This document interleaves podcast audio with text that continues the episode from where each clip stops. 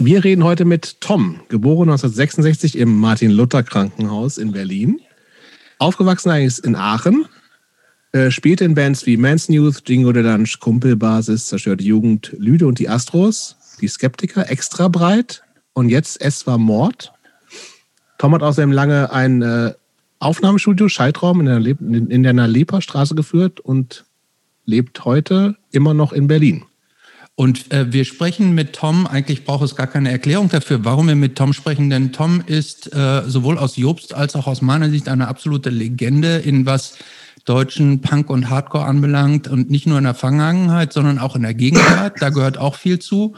Und ähm, genau deshalb wollen wir mit ihm ähm, sprechen, wie er dazu gekommen ist und wohin ihn das geführt hat. Tom, darf, wann darf kam... Ich, darf ja? ich auch was sagen? Äh, ich habe ich hab nicht bei Lüde und die Astros als Bandmitglied gespielt. Ich hatte einen, ähm, einen Auftritt... Äh, mit denen auf, äh, im Studio, das war dieses Lied Rocker von Udo Lindenberg, ah. wo auch der Typ von den Zitronen, der Schorsch Kamerun dabei mhm. war, Bela, Bela B., äh, Felsenheimer. Yvonne, äh, ich glaube, Coco hat auch irgendwas gespielt. Äh, Rodrigo, von den, der mittlerweile bei den Ärzten ist, mhm, damals mhm. noch bei Rainbirds, hat da mitgespielt. Das war wirklich nur eine Aufnahme. Aber okay, dann, der ist fest mitgespielt. Dann schmeißen wir die aus der langen ist ehrlich gesagt auch die schlechteste Band von der ganzen Liste. Insofern schmeißen wir die mal raus. Gedanklich. Hätte ich jetzt so nicht gesagt, aber. ja, ich aber. Also, Tom, wann kam Punk in dein Leben? Äh, ja, relativ früh. Ich würde mal so sagen, da war ich äh, 12, 13 und meine Mutter ist Deutschlehrerin am Gymnasium und damals war dieser, kam dieser Spiegelartikel raus. Mhm. Und sie hat dann, genau, und sie hat das dann quasi als Anlass genommen, das im Unterricht durchzunehmen und hat sich zwecks dessen die äh, erste Sex Pistols gekauft und die erste Clash-Platte. Und äh, ich habe das dann aufgelegt und fand dann die erste Sex Pistols auch gleich total gut und habe die dann also ziemlich oft gehört. Aber ich habe nicht so ausgesehen. Ich hatte eher so lange Haare und, äh, und äh, bin zum Fußball gegangen noch und äh, das kam dann erst später sozusagen. Aber ich habe dann schon relativ früh angefangen, in Punkbands zu spielen. Das war der Typ von der Bierfront, der Frank Buchholz, der sich damals noch Papstficker nannte und dann später Papst. Jetzt heißt er irgendwie wieder anders der wollte unbedingt eine Punkband machen und äh, ja, der hatte. Waren das Texte. die berühmten Prostata Kids? Genau, das war genau diese Band. Äh, denn wir sind ja noch in Aachen, ne? Und habe ich das eben richtig verstanden? Äh, warst du auch bei deiner Mutter im Unterricht oder hast du praktisch nur zu Hause mit ihr die Unter Unterrichtsvorbereitung gemacht und dadurch dann bist an diese Platten rangekommen? Ich habe nicht mit ihr die Unterrichtsvorbereitung gemacht. Ich habe die Platte im Plattenschrank dann gefunden irgendwie. Die stand dann auf einmal da. Aber sie war nicht deine Lehrerin. Die war um Gottes Willen, nein. Gibt's auch? Nee. Äh, wir waren zusammen mal auf einer Schule zwei Jahre, aber da wird dann tunlichst darauf geachtet, dass okay. die, äh, dass die, äh, Schüler und Lehrer, die verwandt sind, natürlich nicht in einen Klassenverbund kommen, weil das gibt ja übelstes Gerede, also gerade bei der Notengebung, da sind ja mal ja, total stimmt. neidisch und das geht so natürlich nicht. Wieder Was gab es denn vorher für Musik eigentlich? Ähm, wenn du sagst, also wenn Sex Pistols und Clash gleich ganz gut reingelaufen ist, gab es ja vielleicht vorher auch schon was in die, in die Richtung ging. Also Klassischerweise gab es oft Hardrock bei vielen. Die erste, die erste Platte, die ich mir gekauft habe, war von Deep Purple, also von meinem eigenen Geld, war Deep Purple das äh, Live-Album äh, Made in Japan. Das habe ich irgendwie im Radio, habe ich Smoke on the Water gehört und dann wollte ich das rauskriegen und das habe ich also sehr viel gehört. Und dann hatte ich so eine Phase äh, mit Pink Floyd. Die fand ich super. Die äh, Amalgama hieß die Platte. Die habe ich also wirklich total oft gehört. Und natürlich äh, fand ich äh, die, die zwei, zwei Platten von Marius Müller-Westernhagen ganz gut. Ah, Nina Hagen fand ich gut. Äh, ja, ich habe relativ viel Zeugs gehört. Ich fand auch Herbie Hancock fand ich total gut. Also schon doch relativ viel Platten gehört. Und bei meinen Eltern stand natürlich äh, Stones und Beatles und Hendrix rum. Das fand ich auch gut. Und äh, ja, so richtig die Initialzündung war dann mit 15, 16 Slime. Mhm. Das war dann, wo ich so wusste, okay, da will ich jetzt dazugehören. Wann ist die eigentlich nochmal rausgekommen? Also du, du bist 66 Jahrgang, also mit ist die Slime 80, 81. So. Ist die Slime, das erste Slime-Album nicht 79 oder so rausgekommen? Das weiß ich nicht. Ich habe sie gehört, das, das, das muss 80 gewesen sein. Und ja, das war eine Kassette auch. Die hatte meine Schwester von ihrem Freund aufgenommen bekommen und die habe ich, die Kassette habe ich tot gehört. Also. Aber deine Eltern, wenn wir das richtig verstanden haben, ähm, die waren schon liberal irgendwie. Die haben das irgendwie, fanden das auch okay, dass du die Musik gehört hast und die waren nach der Musik, die du da eben so geschildert hast, waren das so ein bisschen so Ex-Hippies oder so, so, Rocker oder so? Oder äh, das klingt jetzt nicht nach so einem sonderlich konservativen, strengen Elternhaus oder, oder Nein, meine Eltern äh, waren, also kann man sagen, für die Zeit also linksradikal und kamen eigentlich aus diesem APO-Kontext. Und äh, ich war auch in dem, einem der ersten antiautoritären Kinder, Kinderladen, hieß es, oder heißt es? Genau, weil die Kinderladenbewegung, die äh, Kinderladen, war, ne? ja, ja, ja, ja, das war so Anfang 70. Und äh, ich habe die erste Gitarre mit sieben bekommen und weiß ich nicht, also ich glaube, wir waren so, ich habe eine Zwillingsschwester, wir waren so fünf oder sechs und dann hieß es, wir müssen jetzt zusammen singen. Und dann haben wir so Lieder gelernt wie Arbeitereinheitsfrontlied und ähm, auf, auf zum Kampf, äh, äh, äh, Spanien Himmel und lauter so ein Zeug. Also das war eigentlich so man, wo andere Leute andere Kinder Kindermusik äh, Lieder gesungen haben.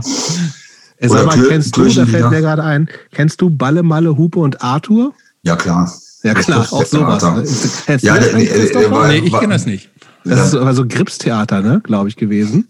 Wer, wie, Ganz was, gut. wieso, weshalb, warum? Wer mich fragt, bleibt dumm. Es gibt so ja, viele Sachen, die sind nun mal nicht einzusehen.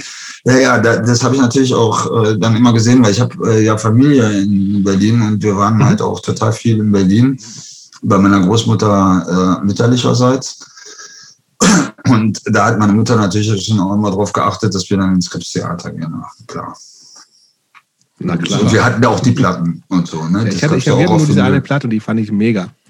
Aber die war auch schon so, also schon geile Themen auf jeden Fall für Kinder, so mit äh, Ey, wie, wie, darf ich in das Haus rein? Das äh, steht doch leer, kann doch jeder reingehen und so. Also schon so, so Besetzerthemen eigentlich fast schon und so. Das war schon ganz. Ja, es ging auch äh, quasi um Solidarität untereinander und, ja, ja. Besitzansprüche. Ne? Genau. Mal dein Fahrrad, äh, ja. Nee, das ist nee, meins. Das ist genau. meins. Und dann, ja, ja. Nachher du brauchst es doch jetzt gar nicht. Trotzdem ist es meins. Genau. Ja, ja, genau. Das war doof, so, die Platte. Doof geboren ist keiner, doof wird man gemacht. Und dann ist der eine, hat dann irgendwie eine eine akademische Sozialisation und der andere ist äh, der Vater Bauarbeiter und trinkt zu viel ja. und der ist jetzt trotzdem nicht deswegen doof und so. Da standen eigentlich schon so sehr menschliche Gedanken dahinter, fand ich auch. Also was mich auch total geprägt hat, ganz früh hat mein Vater die erste Tonsteine Scherben geholt. Mhm.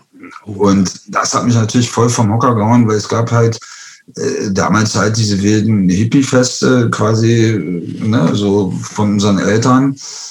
Also die Eltern meiner Bekannten, meine Eltern jetzt gar nicht so sehr. Und äh, die haben halt immer Rockmusik gehört. Äh, und dann war das Rockmusik, wo ich die Texte auch noch verstanden habe. Und die haben mich dann auch relativ schnell äh, in ihrer Dringlichkeit, wie der Mann das ja vorgetragen hat, auch äh, extrem berührt. Also, so, dass man eigentlich sagen kann, es, es musste eigentlich in die Richtung gehen. Und hast du, du hast gesagt, äh, Entschuldigung, du hast gesagt, du hast schon so früh eine Gitarre gekriegt. Hast du dann bei dieser Musik, die du gehört hast, dann auch schon auch gleich angefangen, das so ein bisschen nachzuspielen? Oder nee, nee noch gar nicht? Nee, gar nicht ich habe äh, ich hab so Fingerpicking, konnte ich so leidlich ganz gut und habe eigentlich immer die gleichen Lieder gesungen und bin damit einmal im Jahr in die Schule gegangen und alle fanden es super und dann war es auch wieder gut. Also letztendlich als dann, ähm, da war dann ein Typ bei mir in der Schule und der konnte E-Gitarre spielen und hatte eine Band und eigentlich habe ich überlegt, ob ich nicht Sänger werden will und dann bin ich dahin und dann fand ich das so geil mit der Elektrogitarre, dass ich auch nie wieder mit den Fingern gespielt habe, sondern nur noch mit Plektron seitdem. Also jetzt fange ich wieder an, so seit zwei, drei Jahren, aber so mehr aus Spaß. Kannst du dich an dein allererstes Konzert erinnern? Also was so richtig im Punk-Kontext Kontext schon war? Also da gibt es im Prinzip zwei. Also eins war mit den Prostata Kids auf, auf, auf einer Geburtstagsparty. Also die eigene Band dann quasi. Äh, genau, das war, das war quasi das erste Mal und dann das erste Mal, dass es quasi in so einem richtigen Konzertkontext war, da war ich dann 17, das war zerstörte Jugend im Nox. Und das war natürlich eine riesen Aufregung, weil es war wirklich ein richtiger Club mit Licht und PA und da waren dann auch 300 Leute da, die wirklich genau diese Band sehen wollten und äh, das war krass. Also das war so eigentlich das, ne, also die Konzerte da auf dem Geburtstag, das war natürlich. Aber das waren, wo du selber gespielt hast. Ich meine jetzt welche, die du besucht hattest. Ach so, da lass mich mal überlegen. Also das erste Mal hat mich mein Vater mitgenommen zu Art Blakey. Das ist so ein Jazz-Schlagzeuger. Das war in Aachen okay. im Audimax gewesen. Den habe ich Hannes Wader gesehen. Ah. Und ich glaube, Spirit habe ich gesehen. Und dann gab es nicht so viel in Aachen an Konzerten. Ne? Kann man jetzt nicht so sagen. Irgendwie. Ja, aber das erste, äh, gab es irgendwo, kannst du dich an dein erstes so punkmäßiges Konzert erinnern, war, bei dem du ja, so als Besucher warst? Das war auch in Aachen im Audimax, das muss 78, 79 gewesen sein. Wie ist denn nochmal die Band von Annette Benjamin? Äh, Hansaplatz. Genau die. Boah. Ja, das war, äh, und da war ich dann noch so, da hatte ich wirklich so äh, lange Haare, Brille, Norweger Pullover und äh, so ein Duffelcoat an und habe da eigentlich auch überhaupt nicht reingepasst, man so sagen. Aber das hat mich schon ziemlich umgehauen. Also das fand ich schon ziemlich geil. Boah. Und wie ging es denn dann mit, den, mit diesen Prostak-Kids weiter? Wie, also wart ihr richtig eine aktive Band? Also die ist ja offensichtlich so so bedeutsam, dass sie in deinen Wikipedia-Eintrag Einzug genommen hat. Äh, habt ihr äh, Songs nachgespielt oder habt ihr eigene Songs gemacht? Oder wir, hatten, wie, wir hatten eigene Songs. Wir hatten eigene Songs, die waren auch echt ziemlich geil, fand ich. Äh, aber wir haben uns dann immer permanent umbesetzt und ich bin permanent rausgeflogen. Dann hatte der andere wieder keinen Bock mehr, dann bin ich wieder zurückgegangen und äh, der eine, der wollte eigentlich am liebsten Jazz und Funk machen und äh, der Frank, äh, der wusste, der, der, der wollte eigentlich nur eine Band haben, aber er hat so, und war auch nicht jetzt so der Typ, der die alle so zusammenhalten konnte. Das war äh, im Nachhinein eine lose Verbindung aus Leuten, die dann immer wieder irgendwie unter dem Namen aufgetreten sind mhm. und dann aber immer wieder die gleichen Songs geschrieben, äh, gespielt haben. Äh, die von Jens Weiter kamen. Das war ein sehr begabter Gitarrist, mit dem ich schon auf der Grundschule war. Und äh, der, den hat das alles überhaupt nicht mehr interessiert. Der war, der, der war wirklich auch sehr begabt und konnte ganz früh schon so Eddie Van Halen Zeugs spielen. Also da war der, glaube ich, konnte 14, dann konnte der schon diese Fingertappings und so, der war schon sehr begabt. Und äh, ich bin dann halt irgendwann nach Berlin gezogen und habe die da auch wirklich aus den Augen verloren. Also mhm. Gibt es da Aufnahmen von der Band eigentlich? Es gab lange Zeit Aufnahmen, aber die sind irgendwie verschwunden. Also okay. wir haben auch jetzt wirklich über längere Zeit versucht, die irgendwie wiederzukriegen weil die Stücke eigentlich auch wirklich ganz lustig waren und der hatte eigentlich äh, äh, total gute Texte. Also vor allen Dingen, wenn man jetzt mal so sein Alter nimmt, ne? also mhm. der war höchstens 13, 14, dann hatte er so Texte gemacht wie Rock'n'Roll und Alkohol, Whisky oder Rum, Asbach macht nicht uralt, sondern höchstens dumm. Und dann, so alles so Downstrokes irgendwie. Und äh, das war, also meiner Meinung nach, da hätte man eigentlich damals schon echt eine, eine geile Band draus machen können. Spitzenname auch schon gewesen? Ja, das kam von ihm. Muss man, muss, muss man, man ihm lassen, muss man, nein, nein, ja, er hat ja danach auch noch die Bierfront gemacht und so.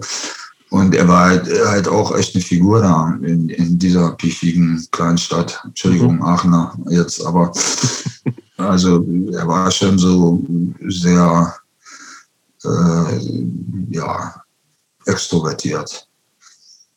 Ja, gut.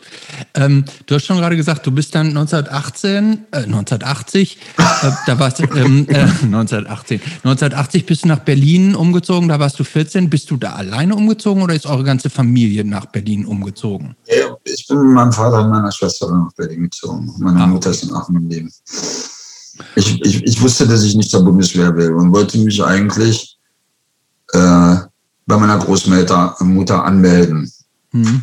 Ja, so damit ich, äh, damit ich da angemeldet bin und damit ich da nicht erfasst werde. Mhm. Und habe das auch meinem Vater so erklärt und der fand die Idee gut. Und dann meine Eltern wollten, mein Vater war da irgendwie, war ich schon ein paar Jahre weg und hat mich dann gefragt, ob ich nicht mit ihm dann dahin ziehen will. Und das fand ich super, die Idee. Äh, da warst du aber noch dieser, äh, wenn ich das jetzt mal so einordne, da warst du immer noch dieser mit der, dieser so ein bisschen langhaarige mit dem Norweger Pulli und, und Brille oder warst du da schon? Da habe ich ein bisschen die Haare abgeschnitten, die Brille hatte ich schon noch.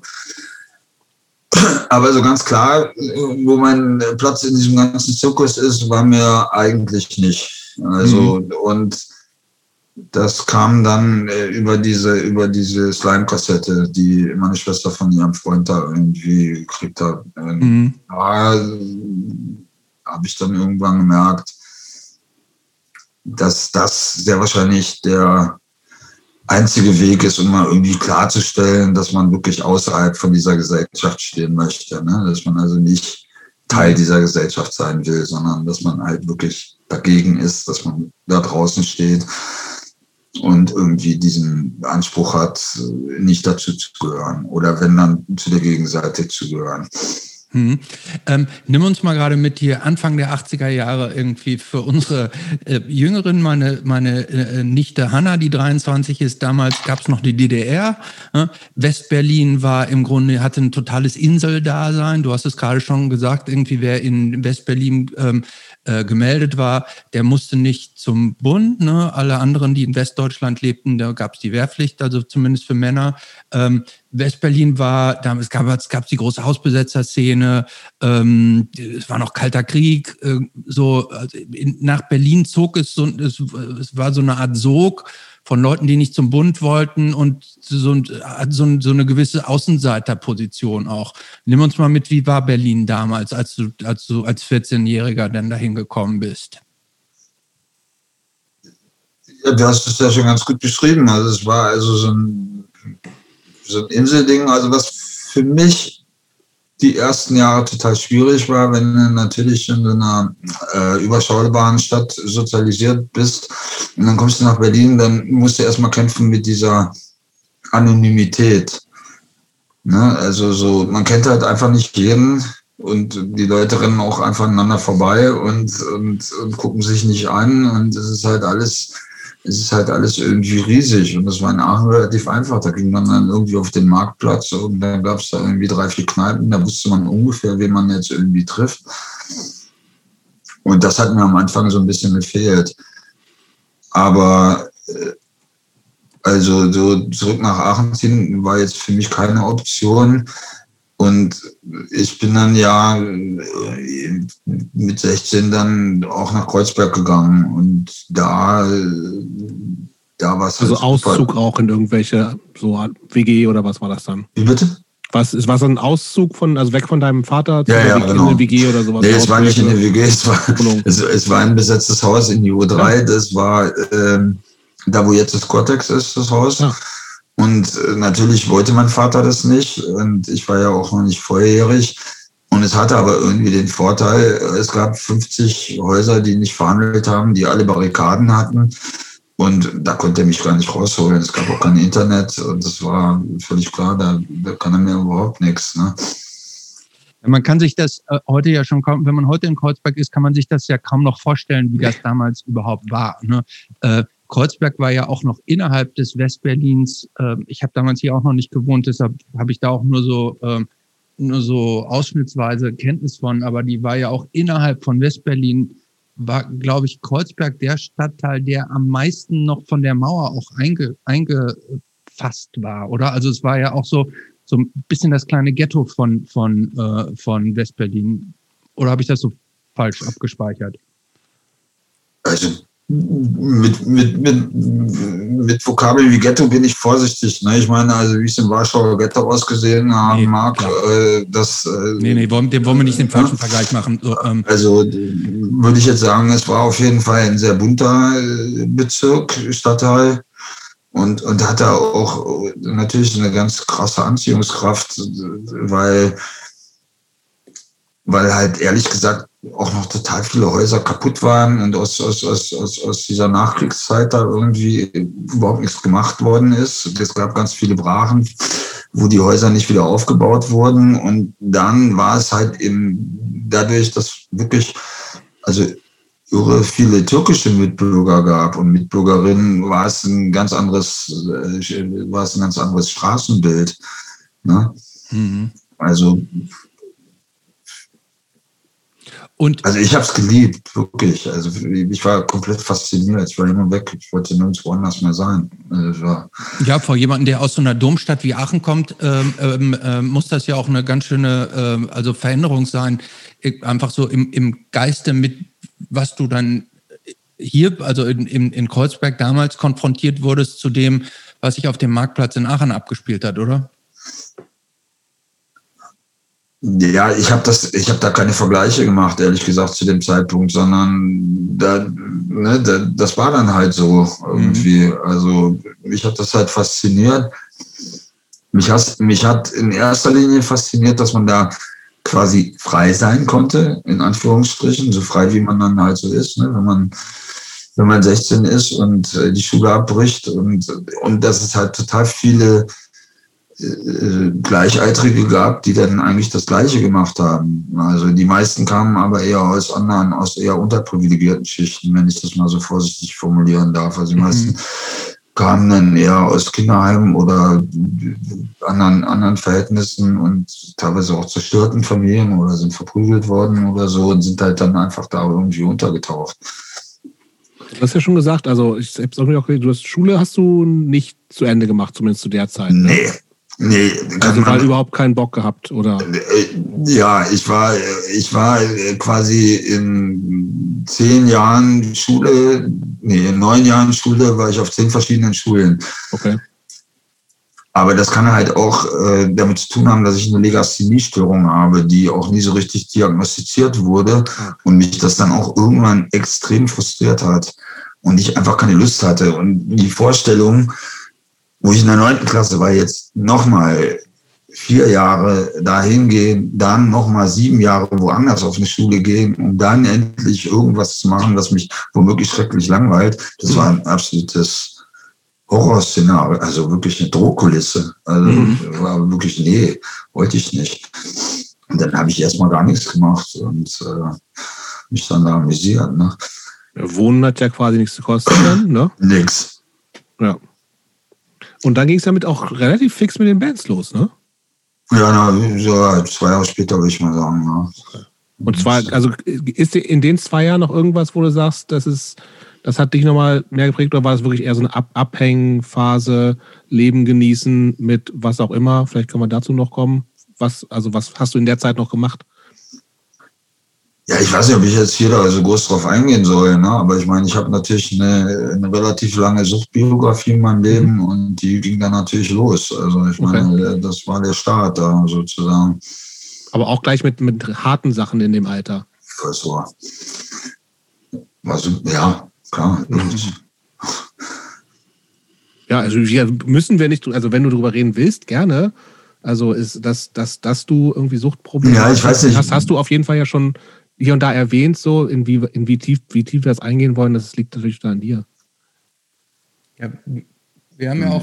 Äh, naja, ich meine, wenn man, wenn man, wenn man in so einer, in so einer Gruppe ist, ne, dann, also gerade wenn Leute jung sind und dann vielleicht auch irgendwie dazugehören wollen oder jetzt nicht über die nötige äh, Selbstsicherheit verfügen, dann herrscht gerade was Drogen angeht halt auch schnell mal so ein Mitmachfaschismus, dass man mhm. wie auf dem Betriebsfest, ne, dass man halt dann einfach auch anfängt Drogen zu nehmen, weil die anderen das machen und und äh, es macht ja auch Spaß. Also, mhm. Man kann ja jetzt nicht sagen, dass das jetzt alles zufällig, ne? Mhm. Also, dass man quasi. Sonst wird ja keiner abhängig werden, wenn es keinen Spaß machen würde am Anfang. Ja, mhm. kann ja da einfach auch per Knopfdruck die Heizung anmachen. Ne? So, also, mhm. das, das, das hat da alles Vorteile, aber es hat halt auch immense Nachteile. Mhm. Aber ich weiß jetzt nicht, also das ist halt irgendwie so ein Klischee, ne? So, so Rock'n'Roll-Musiker, der dann Drogen genommen hat, ganz früh. Also war halt so, klar. Mhm. Und ähm, hat das, äh,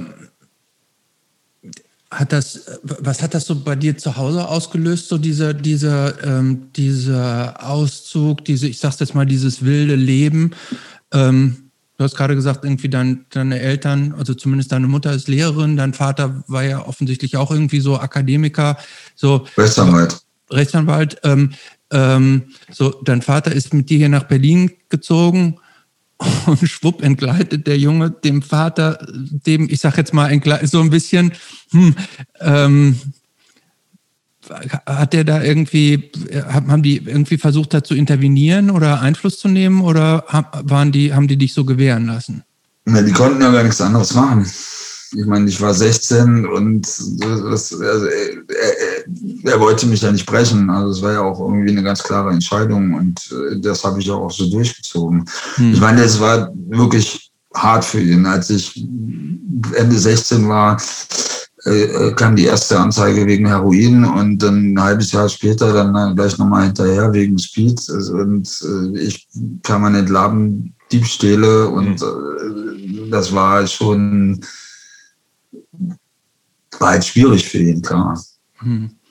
Aber Wo du es jetzt gerade erwähnst, äh, Tom, wie, also ich, ich habe keine Heroinerfahrung. Wie, wie ist denn, wie fühlt sich Heroin denn eigentlich an? Da habe ich ja gerade schon äh, skizziert. Man kann halt per Knopfdruck die Heizung anstellen. Ne? Und man kann äh, auch per Knopfdruck, quasi wie man einen elektrischen Stromkreis umleitet, einfach das Licht an- und ausstellen dass äh, was egal ob das jetzt seelische Probleme oder körperliche Probleme sind, das Zeug funktioniert erst rein. Äh, aber äh, es, es, ist halt auch eben mehr als das. Ne? Also mhm. es ist schon irgendwo äh, es, wird halt es wird einem alles egal und irgendwann dreht sich alles nur noch darum. Mhm.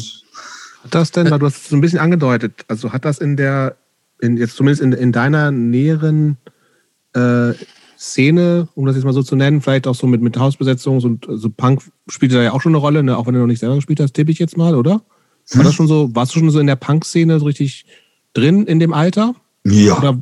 Ja, also, ja, aber ich meine, es gab ja tausend Szenen. Das ja. ja, weißt du, das kann ich ja, jetzt nicht so sagen. Also ich meine, es gab diese Görlitzer für dich, für dich war das aber schon so, du definierst ich, in der Zeit auch schon als Punk. Mich mein ganzes Leben war Punk und alles, okay. was ich wollte, war, so wie Tokotronic da immer so schön gesungen haben, äh, ich wollte wirklich Teil dieser Bewegung mhm. sein. Ich wollte nicht äh, Teil der Gesellschaft sein. Also und haben da diese harten Drogen tatsächlich auch in, in der Zeit, zumindest in deinem Umfeld in West-Berlin, auch einfach eine größere Rolle gespielt? Weil im Moment ist das ja, glaube ich, nicht unbedingt so, ne? Ja, also, aber war das schon, das war schon üblich. Oder nicht unüblich zumindest. In meinen Kreisen zumindest schon. Ja. Mhm. In meinen Kreisen schon, aber es waren ja nicht alle so. Und das, also, ne, man jetzt auch vor allen Dingen jetzt gerade auf das Drogennehmen reduzieren und in, irgendwie in besetzten Häusern rumhängen und sich wochenlang nicht duschen und äh, Drogen nehmen.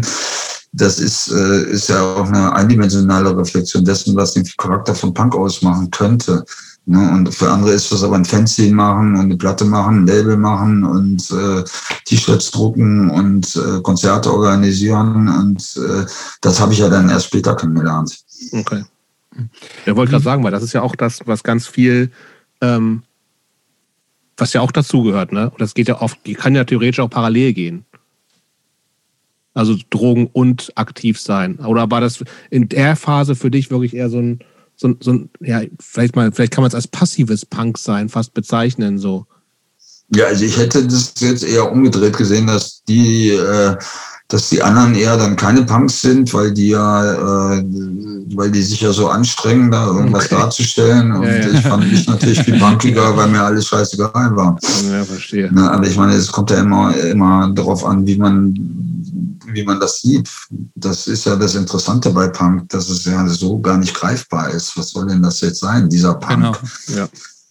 Ähm, entführ uns noch mal ganz kurz so in die, in die, in die Szene da damals. Das war, ähm, Berlin war ja, wenn man jetzt noch ein bisschen weiter zurückgeht, dann war da ja am Anfang es gab das SO36, gab schon sehr früh, dann gab es irgendwann das KZ36. Hast du nee, das, das war umgekehrt. Es gab zuerst das KZ und dann gab es das, das ESSO.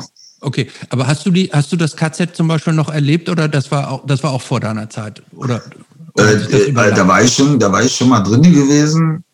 Ich war auch schon mal im Stonz drin gewesen, aber das, äh, das war bevor ich dahin gezogen bin, also ah, bevor verstehe. ich dann da wirklich aufgeschlagen bin. Hm. Und es, es gab ja lange Zeit auch noch das Frontkino. Das war ja das, das quasi das, was, da gab es dann auch schon das Esso, das war dann der Laden, äh, äh, nee, gleich, ich glaube, das war im, das war die gleiche Location sogar. Okay. Das war auch in der Waldemarstraße. Da gab es dann freitags immer Kiezdisco und ab und zu gab es dann auch mal ein Konzert, wenn Stromsperre sich mal wieder aufgerafft haben oder keine Ahnung, oder die VKJ. Ja, was, was waren frühe Bands, die, also ich glaube, viele, die diesen Podcast hören, kennen auch viele von den frühen Berliner Punk-Hardcore-Bands. Was war denn für dich so die, die stärkste damals? die stärkste Band. Aber mhm. bei, mir hat, bei mir hat sich das ständig gewechselt. Ne? Also ich fand dann die, die erste Exploited total geil und dann hat das ein halbes Jahr gedauert und dann dachte ich, wie peinlich ist das denn eigentlich? Das kann man ja, das geht ja gar nicht. Und so hat sich das permanent bei mir okay. gewechselt. Also es, es, es, es gibt Platten, die mich mein ganzes Leben lang begleiten und dann gibt es Platten, die entdecke ich dann auch mal wieder und dann gibt es Platten, die fand ich mal gut und dann finde ich sie scheiße. Und an Berliner Bands in der Zeit? Berliner Band gab es nicht viel. Also es gab Betonkombo, die, die wirklich äh, eine total geile Single gemacht haben, die heißt High on War. Das ist also wirklich das ist ein Kunstwerk, die Platte. Also auch wie das alles arrangiert wurde und, und äh, und ich habe das dann auch später mal rausgekriegt, wie das gelaufen ist, weil die konnten nämlich eigentlich auch alle nicht spielen, aber der der Schlagzeuger, der Zisch, der ist schon ein ziemlich genialer Musiker, äh, der halt auch total gut arrangieren kann und äh, Arrangements machen kann. Und äh, das ist eigentlich alles auf dem seinen Mist gewachsen, außer dass Seske den Text dann da drauf geballert hat. Und äh, das Problem bei denen war, dass die live halt nicht wirklich überzeugt haben, jedenfalls nicht mich. Mhm. Und äh, Stromsperre fand ich irgendwie lustig aber hat mich jetzt nicht wirklich angezeckt. DTJ, genau das gleiche, lustig, aber konnte man sich also nicht mehr als drei Stücke anhören. Das stimmt. Ärzte äh, fand ich erstmal lustig von der Idee, mal was anderes zu machen. Dann da haben die sich dann da mit ihren Hawaiian in die Bravo gesetzt und dann ging es auch nicht mehr. Mhm. Und fand ich halt auch musikalisch, ich konnte es mir nicht so gut, besonders gut anhören, außer der lustige Astronaut. Das ist ein großartiges Stück. Also das würde ich also direkt, muss ich mal testamentarisch verfügen, dass das auf meiner Beerdigung bei der, nach der Trauerrede kommt. Also Gute das Wahl. Ist echt, das ist echt großartig, das Stück, ja. Aber mich hat es jetzt musikalisch nicht so angezeigt. Ich habe dann ziemlich schnell angefangen, amerikanische Bands zu hören. Und da gibt es wirklich Platten, die bis heute einfach immer da sind mhm. ne? und auch immer wieder gehört werden. Welche? Adolescence, die blaue.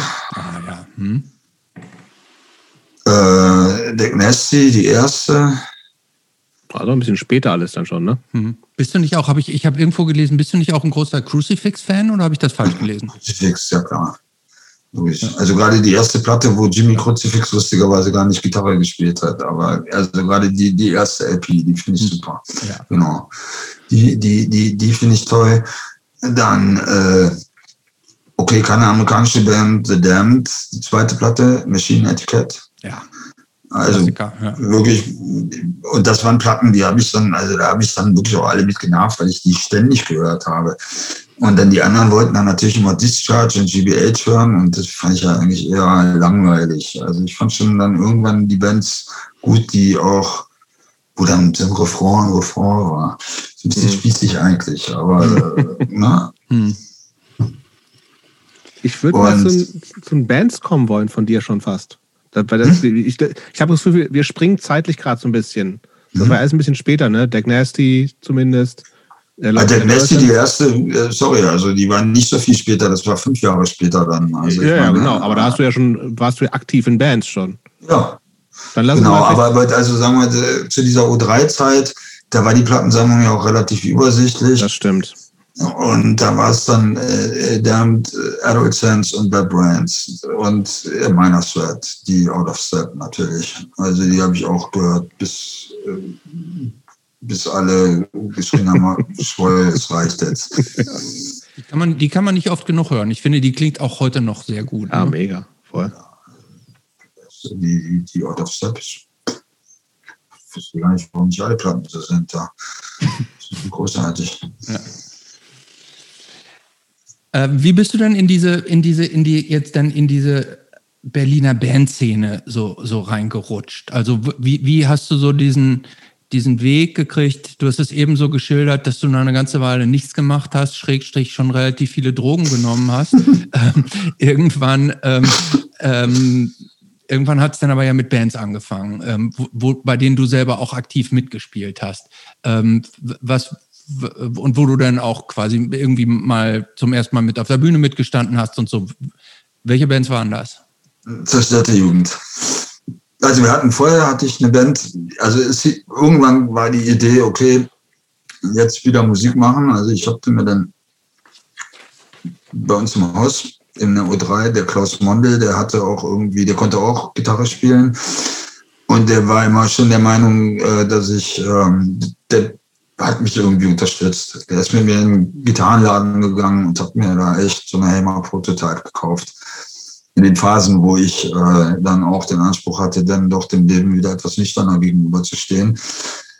Und hat mir diese Gitarre da gekauft, äh, weil er da irgendwas gesehen hat. Und ich habe dann angefangen, äh, in der ersten CNC-Besetzung mitzuspielen. Das war von Yvonne und Ilja die Band. Yvonne war die spätere Sängerin von Jimmy Lunch sozusagen. Und die war mit Not Conform, ja. Mhm. Genau. Auch tolle Band. Genau. Und die war mit dem Ilja zusammen und dann hat der Robel von Stromsperre da und zerstörte Jugend übrigens auch, hat dann da Schlagzeug gespielt. Ich habe Gitarre gespielt und Finner hat Bass gespielt. Finner, der dann auch bei Manson News gespielt hat. Genau. Und äh, aus irgendeinem Grund hat mir das aber alles irgendwie nicht richtig gepasst. Dann wollte ich eine Band mit dem Highland machen, weil die zerstörte Jugend gab es nicht mehr. Und ähm, die haben halt wieder VKJ gemacht und ich fand aber eigentlich, dass der Highland die bessere Stimme hatte. Also von der Stimme her. Ne? Also was mir bei dem total gut gefallen hat, war, dass er so ein bisschen eine Stimme hatte wie der Ratzsänger, so eine Baritonstimme, ja. Mhm. Der, der Hicker, der hatte ja irgendwie so ein was ja so hysterisch auch irgendwie so geil ist, aber ich fand so dieses, ne, und dann habe ich mhm. ihm das mal erzählt und dann meinte er, ja, und äh, eigentlich und, äh, fragte mich, ob wir dann nicht eine Band machen wollen und so. Dann haben wir halt angefangen, ich habe bei denen mal wieder aufgehört und dann kam die Idee, das zerstörte Jugend zu nennen. Und dann bin ich zu Sepp und meinte, ja, Sepp, die wollen da und der, der super machen und so. Ja, dann habe ich ihn gleich gefragt, ja, bitte, warum willst du denn nicht auch mitspielen? Ja, könnte ich eigentlich machen und so. Und dann habe ich angefangen mit Sepp zu spielen. Und das war eigentlich für mich die absolute Initialzündung, weil das war wirklich jemand, der zu dem Zeitraum einfach total viel musikalisch schon kapiert hat. Der war völliger Autodidakt. Ne? Der hat also nie Gitarrenunterricht gehabt. Aber der konnte, der wusste genau, da ist ein Mollakkord, da ist ein Dur-Akkord, der konnte die ganzen Clash-Stücke nachspielen, der konnte sogar U2-Stücke nachspielen und der wusste, wie es geht. Und der hat mir das irgendwie gezeigt. Ne? Also der hat jetzt Informationen nicht zurückgehalten, um sich da Vorteile zu verschaffen, mhm. sondern er hat das wirklich gezeigt und guck mal, und so könnte man das machen und so, dass ich dann da plötzlich einen Zugang zu hatte. Du hast ja auch mit, mit Sepp zusammen, äh, also der schon, das ist ja schon eine enge musikalischen, also einen langen gemeinsamen musikalischen Weg, den ihr gegangen seid. Ne? Also ähm, jetzt nicht nur auch über mehrere Bands und viele Jahre hinweg habt ihr euch gegenseitig ja befruchtet, äh, kann man so sagen, oder? Ja, klar. Also, also ich konnte so schon, also ich konnte ganz gut so Chuck Berry Zeug spielen. Also schon bevor ich ihn getroffen habe, weil damit habe ich irgendwie angefangen. Und das habe ich ihm natürlich dann auch gezeigt. Guck mal, mit den Solos, das ist jetzt alles gar nicht so schwierig. Du musst nur ein bisschen Wechselschlag und dann, ne, und dann nimmst du das Griffbild und dann kannst du da, kannst du, nimmst du vier Töne, also triffst du mal einen richtigen. Und so, so lief das halt dann. Und, und äh, wir haben uns dann schon ganz schön äh, ganz schön angefeuert gegenseitig. Wir haben ja dann auch äh, zwei, drei Jahre zusammen gewohnt und da wurde dann in der Regel schon äh, den ganzen Tag Gitarre gespielt. Das war dann eigentlich schon auch irgendwie Konzept. Das ist, wenn ich da ganz kurz einhaken darf, ähm, damit ich das verstehe, äh, da musst du dann aber ja auch schon eine ganz schöne Kurve gekriegt haben, oder? Denn, also, weil du sagtest irgendwie, dieser, dieser, äh, dir, dir wurde diese Gitarre gekauft. Äh, wenn man, wenn man viel Heroin braucht und viel Geld braucht, kann man so eine Gitarre ja auch dann ganz schnell eigentlich mal in Geld umsetzen. Ne? Also da, du musst. Ja, das habe ich ja, hab ich ja vorher mit den Gitarren, äh, mit der Gitarre gemacht, die ich hatte. Aber zu dem Zeitpunkt da hast du schon also eine Kurve so ein bisschen gekriegt. Das war dann schon klar, aber da waren auch schon ein Haufen Leute tot, mit denen ich da angefangen habe. Und äh, da ich ja auch irgendwo, sagen wir mal, aus dem linksliberalen Bildungsbürgertum irgendwie komme, habe ich eigentlich auch schon so Zusammenhänge dann einfach besser auswerten können. Mhm. Und äh, jemand, der traumatisiert aus dem Kinderheim ist, äh, für den ist es halt einfacher, denke ich mal, sich Heroin zu holen, anstatt äh, jetzt, ich lerne jetzt Gitarre. Ne? Mhm. Weil das haben also, also das, darf, ich kurz den Gedanken zu Ende, darf ich kurz den Gedanken zu Ende führen? Weil, oh, ja, ja, unbedingt. Äh, weil letztendlich dieses Gitarre spielen, das ist halt schon Arbeit. Ne? Und den Plan haben auch ganz viele gehabt damals. Mensch, dann gründen wir eine Band und so in meinem, in meinem, äh, in meinem sozialen Umfeld und die haben dann eine Band gegründet und dann sind sie einmal aufgetreten und das war so schrecklich, dass ich das keine anhören konnte. Alle sahen super aus, geile Haare, geile Lieden, man konnte halt nicht spielen und das ist halt eben Arbeit, ne? Und das war bei den meisten dann irgendwie, dass sie das halt einfach nicht hingekriegt haben. Und dass ich das hingekriegt habe, das habe ich schon äh, Ehrensberger zu verdanken, auf jeden Fall. Also sonst hätte ich da, glaube ich, auch wieder dran gegeben und wieder Drogen genommen oder hätte vielleicht doch noch die Schule gemacht oder irgendwas anderes. So, jetzt bist du dran. Ja, im, im, im Grunde hast du meine Frage schon beantwortet. Äh, ähm, war praktisch dieses Gitarrenspielen dann schon auch so, so, so, so, so ein, ein Strohhalm, der sich dir gezeigt hat und den du den du dann gezogen hast und der immer kräftiger wurde, um dich da, um dir auch praktisch so eine neue Aufgabe und Lebensenergie zu geben?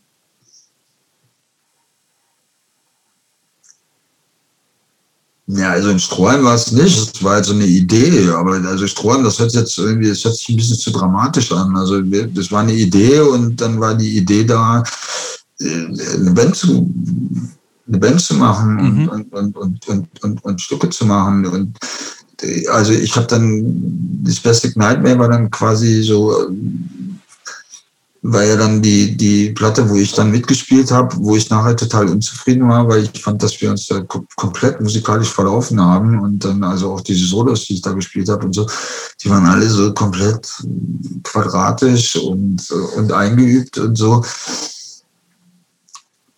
Und dann ging halt diese Mensen News Geschichte los und daraus habe ich dann eigentlich schon total viel gelernt, was ich dann da nicht mehr machen wollte. Ne? Also und dann hat sich das halt so entwickelt, dass ich dann immer mehr eine Ahnung davon gekriegt habe, äh, wie ich mir das vorstelle. Habt ihr, wenn ihr, also das zerstörte Jugend war relativ kurz dann, ne? Habt mhm. ihr viel live gespielt eigentlich? Äh, äh, wir haben irgendwie drei, vier Konzerte in Berlin gemacht und eins in Göttingen, glaube ich. Okay. Ja. Aber und Lance Youth war dann, war das dann schon so ein, also was ich mich frage, ist, ist in der Zeit schon klar, wenn, wenn man eine Band macht, dann nicht nur um zwei, dreimal in Berlin zu spielen, sondern äh, Szene gab es ja schon so ein bisschen so, Kontakte vielleicht auch schon, um halt tatsächlich mehr zu machen, Platten aufzunehmen, Touren etc. pp. War das schon Thema, gedanklich zumindest am Anfang? Naja, also äh, das war natürlich der Traum, aber es lief überhaupt nichts. Wir haben zu Hause gesessen, hatten keine Kohle und haben halt geübt wie die, wie, wie, wie die Weltmeister und haben halt äh, gehofft, dass sich irgendwann mal was bewegt. Ne? Also die Petra, die hat ja die Platten damals gemacht, also die, die erste VKJ und dann auch die Mensen News. Die war ja gleichzeitig auch meine Bewährungshelferin zu dem Zeitpunkt. Also der habe ich auch total viel zu verdanken. Muss ich, äh, kann ich jetzt an Petra Ostertag, kann ich jetzt hier die, ähm, die Lebenspartnerin von David Pollack von Destiny. Mhm. Und wir haben schon irgendwie gehofft, dass da jetzt irgendwie mal irgendwann was passiert. Und es war dann aber irgendwann war ich dann an dem Punkt, äh, weil so es passierte halt nichts, dass ich mir gesagt habe, es ist mir egal, ich mache es halt dann eben für mich. Ne? Und, und mir bringt es was. Mhm. Aber ich habe schon ordentlich Drogen genommen zu der Zeit, heimlich. ähm, aber seid ihr denn mit Manson Youth, ähm, wie viel habt ihr denn da gespielt? Also, wenn ich, wenn ich, wenn ich mir diese, die Split-LP anhöre, ihr, ihr müsst damals doch alles abgebrannt haben, eigentlich, wenn ihr gespielt habt, oder nicht? Also, ähm, Ach, wir haben, wir haben ja höchstens drei Konzerte mit Yvonne gemacht, weil die meistens dann irgendwie nicht konnte, weil die auch noch CNC gemacht hat. Und äh, dann hat dann Heiland immer gesungen, der hat dann immer irgendwie, hat immer so, der Typ war genial, der hat dann einfach hat dann so ein Fantasie-Englisch da reingesungen. Ne?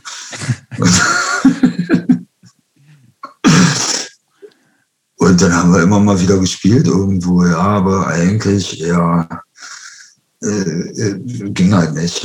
Yvonne's erste Band war CNC und da äh, dann das ich will mich jetzt nicht zu weit aus dem Fenster lehnen, aber äh, ich glaube, sie, äh, das war ja halt wichtiger. Mhm. Habe ich jetzt mal einfach so vor jetzt Krachgriff. Mhm. Ähm, ja, war, ja, war ja auch nicht abzusehen, aber irgendwann ähm, habt ihr euch dann ja zusammengerauft, sozusagen. Ja. Ähm, Manson Youth war vorbei und ja. ihr seid dann ja trotzdem zusammengeblieben. Wie, wie, hat sich denn das? Ja, aber wir haben dann eigentlich, äh, Manson Youth äh, sollte eigentlich weitergeführt werden mit einem anderen Sänger. Und also ich war da relativ lange in Amerika gewesen und kam dann zurück. Und wir wollten dann weiter Manson News machen und dann hieß es, dass Yvonne raus ist bei CNC. Und wenn ich ehrlich bin, für mich war dann klar, dass ich sofort dahin gehe und sie frage, ob wir nicht Bock hat, wieder eine Band zu machen. Also ich war mhm. schon ziemlich scharf drauf und ich habe das genauso gesehen wie du, dass da einfach ein totales Potenzial war. Ich meine, wir haben die ganzen Stücke von Menzies, wir haben die mehr oder weniger alleine eingeübt. Die hatte immer Kassetten, hat die zwei, dreimal mit uns geprobt. Und man muss sich das so vorstellen, den Gesang hat man früher überhaupt nicht gehört. Der Sänger hatte die Box wo sein Gesang rauskam, möglichst nah bei sich stehen, wie so ein Monitor. Wir haben davon nichts gehört und sie hat dann da, der Sänger hat dann da vor sich hingesungen. Das war ja nicht wie heutzutage, wo der Gesang dann schon doch irgendwie lauter sein soll oder ne, dass man den auch, auch als Musiker hört. Und wir sind dann ins Studio gegangen, äh, weil Petra sich schon dachte, ah, da kommt was raus und so. Wir haben also die, die, die Tracks aufgenommen und dann fing Yvonne an zu singen und ist mir, also, da war ich sowas von baff. Also das habe ich noch nie gehört, sowas vorher. Ne? Also ich meine, wie sie die ganzen Phrasierungen gemacht hat, wie sie also völlig unausrechenbare Melodien entwickelt hat. Und die, die Rhythmiken, das war für mich, äh, ich, ich finde es also bis heute unerklärlich, wie sie, wie sie das da gemacht hat. Und das war, ich war aber nicht der Einzige, so, der das so empfunden hat. Also wir waren wirklich alle komplett baff und äh,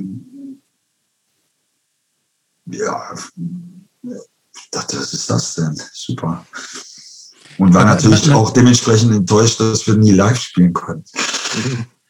Und von daher war für mich, für, für, mich klar, also mit der Frau würde ich gerne weiter Musik machen und mehr Platten machen, als diese eine halbe Split wieder. Mhm. Weil man hört in, man, man hört auch in den Manson Youth äh, Stücken, man hört da ja schon viel raus, was dann später bei ich sage jetzt mal, was, was ihr bei Jingo dann ja. verfeinert hat, sozusagen. Ne? Ja. ja. Aber ich meine, man muss jetzt auch mal zu Yvonne wirklich auch sagen, das war, das war eine, eine krasse Erscheinung. Ne? Ich meine, die war, die ist, Yvonne ist drei Wochen jünger als ich, die ist auch zum gleichen Zeitpunkt in Kreuzberg aufgetaucht. Und äh, das war ja zu einem Zeitpunkt, wo jetzt, ne, jetzt im feministischen Sinne äh, Frauen eher darauf reduziert waren, ein nettes Miniröckchen zu haben, eine tolle Frisur und die Freundin vom Bassisten zu sein, wenn der dann gut aussah. Ne? Also, und das war Yvonne überhaupt nicht. Yvonne äh, hat ein Skateboard, ist, hat sich mit den Jungs da die Rampe runtergestürzt und hat in Hardcore-Bands gesungen und äh, und äh, sah mal einfach komplett anders aus, zumal es einfach schwarze Menschen damals nicht gab in der Punk-Szene, kann ich mich nicht erinnern. Also. Die Bad Brains halt, ne? Ja, aber nicht in, die Bad Brains kommen aus New York. Wir, wir, ja, ja. wir waren aber in Kreuzberg. Also, ja, meine, das war eine andere Nummer, ne? Also, also, das war schon ungewöhnlich. Einfach. Also, sie war schon, äh, einzigartig. Also ist er immer noch. Aber da halt ganz besonders. Weil das war ja schon eine ziemlich männerdominierte Szene, diese Hardcore-Szene. Ja, auf der Bühne auf jeden Fall. Ne? Ich meine, also Petra hast ja schon erwähnt, die, über die hatten wir auch schon mal gesprochen. Flo Helmchen hat die auch erwähnt, wie wichtig sie gewesen ist aus seiner Sicht. Aber auf den Bühnen, in den Bands waren ja wirklich, das war schon eine Männerdomäne, ne? Ja, ich habe ich hab, ich hab gestern noch überlegt, die einzige Frau in einer prominenten Bandposition, die mir also damals einfiel, das war äh, bei Blutat eigentlich. Ähm, sonst fällt mir, gut, Hansaplatz, der war da vorher.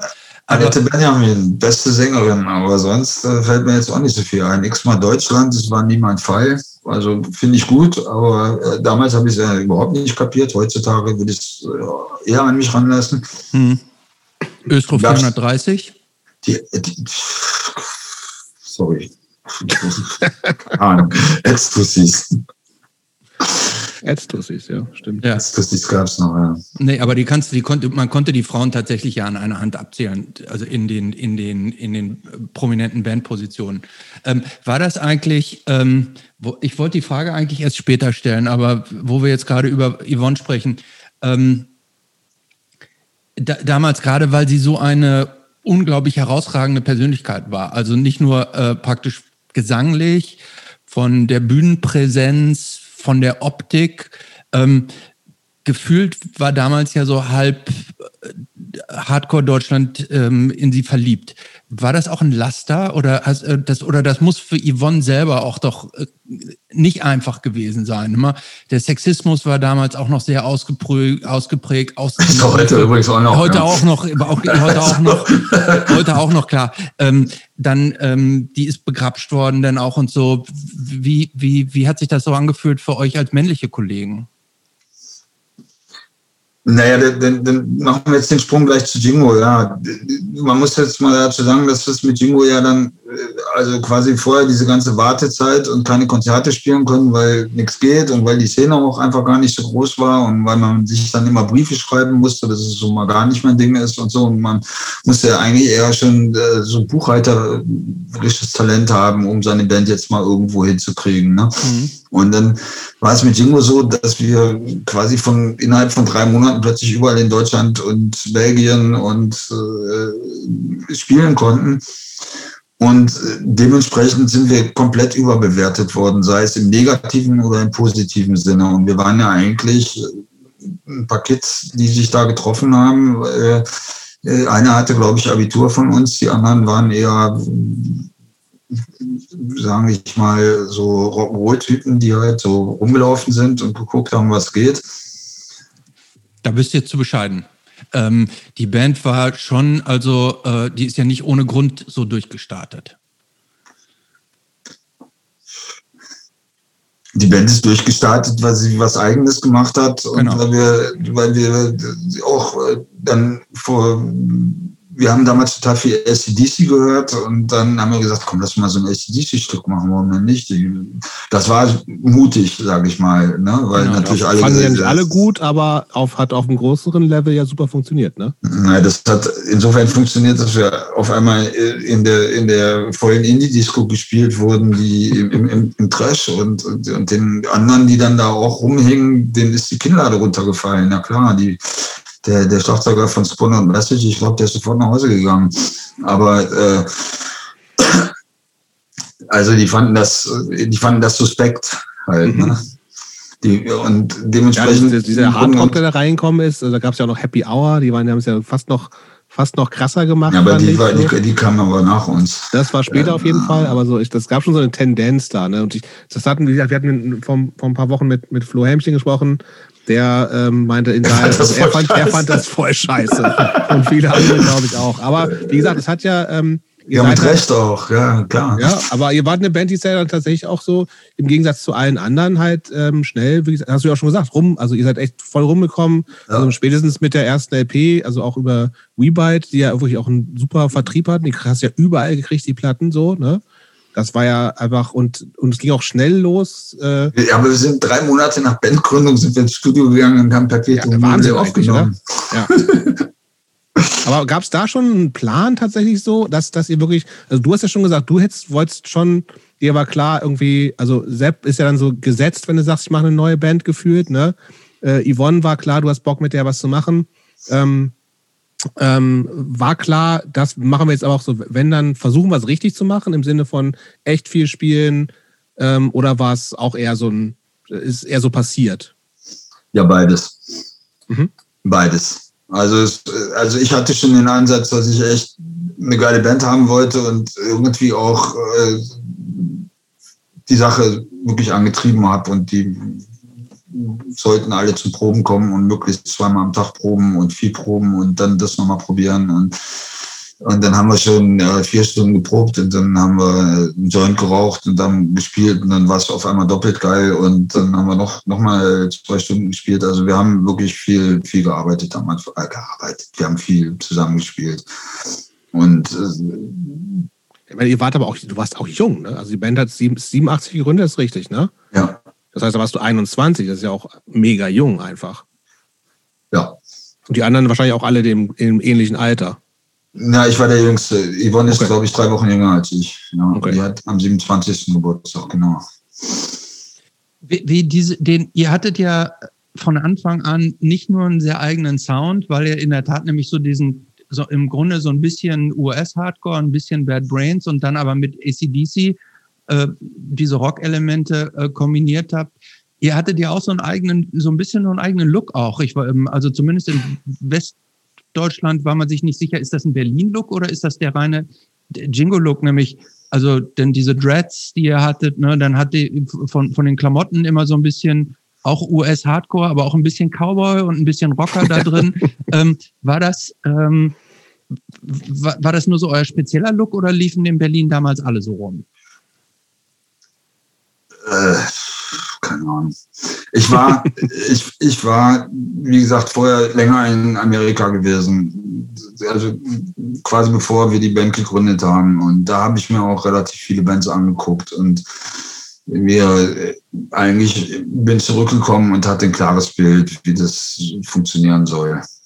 Also wie, wie man das machen könnte.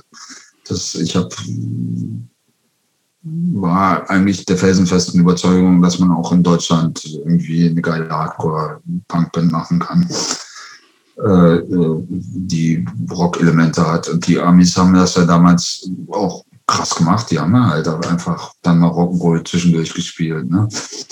Also, und das mit dem Aussehen, das, ja, das ist die ich weiß nicht, also wenn ich das heute so sehe, muss ich mal lachen. Also die anderen natürlich auch.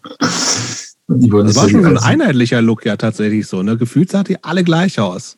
Hm, ja, also ich hatte, also ich hatte mit den Dreadlocks hatte ich mir abgeguckt von Schlumpf, der Tourmanager mhm. von MAD, der mhm. hatte das noch vor mir und dann fand ich das irgendwie so cool. Und ähm, äh,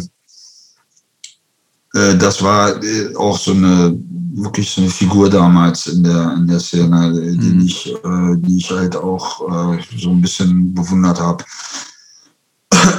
Und äh, mit dem ich mich auch bis heute äh, noch sehr gut verstehe, der zum Glück auch am Leben ist und auch am Leben bleiben wird. ich weiß nicht, das war halt so, also mit den, mit den Dreadlocks. Also, ja. Das, war. Irgendwie sind die Haare ver verfilzt. Nee, ist ja auch überhaupt nicht schlimm. Also ähm, das ist ja auch nichts, für, für das man sich rechtfertigen muss. Aber das hat ja heutzutage schon. Ja, aber gut, äh, legen wir das mal an die Seite. Ja. Ähm, ähm, aber jetzt in den 80ern, das war ja nee, schon, ja, ähm, dadurch, ihr hattet, das, ich wollte nur sagen, ihr hattet ja nicht nur ein sehr, ihr kamt nicht nur mit einem sehr speziellen Sound irgendwie hier in Deutschland rüber, sondern ihr wart ja auch äh, optisch eine Erscheinung. Ihr wart eine, ihr wart eine wahnsinnig agile Liveband ja auch. Ähm, also ihr, ihr, habt ja im ihr habt ja nicht einfach nur so rumgestanden, sondern das war ja auch die eine, also zu mich, für mich gefühlt, ähm, habt ihr auch ja das präsentiert und so, ne? Genau, ja, ja, so, klar. Ne, das, das war, das war natürlich auch Konzept, das hat man aber auch, da brauchte man eigentlich nicht mal eine Ami-Band zu sehen und dann wusste man, okay, so geht das. Und dann hat man zwei Ami-Bands gesehen und dann hat man drei gesehen, und dann hat man mal zehn gesehen und dann wusste man, okay, die, äh, die machen eine Show. Hm. die unterhalten die Leute. Und äh, das war natürlich auch ein Ansatz, der von Anfang an wie, wie, wie ging es denn dann ähm, gefühlt für dich weiter? Also erstes Album Perpetuum mobile, das, also ab da wart ihr so gefühlt Everybody's Darling, so ein bisschen schon so auch. Ja. Ähm, äh, viel getourt. Ähm, dann das zweite Album, Extra Grind, kam relativ schnell hinterher, oder? Ich glaube 89. Aber dazwischen gab ja noch die Curse Earth. Die, die kamen richtig, die Curse Earth die, die kamen eigentlich, haben wir ein halbes Jahr nach der, nach der äh, Perpetuum mobile aufgenommen. Und zwar hatte, hatten wir aus Spaß äh, von unserem ersten Demo-Tape, das mit Vierspur aufgenommen wurde, von dem Lolitas-Gitarristen übrigens, Coco, da hatten wir das abgegeben mit dem Senatsrock-Wettbewerb, einfach so als Scheiße. Und dann kam irgendwie ein paar Wochen später, ja, ihr könnt hier drei Tage ins Studio gehen, so ein Senatsrock-Studio.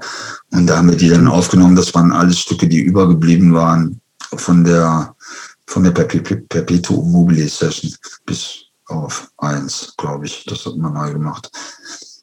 Bad Vibes hieß das, das haben wir, glaube ich, wirklich neu gemacht.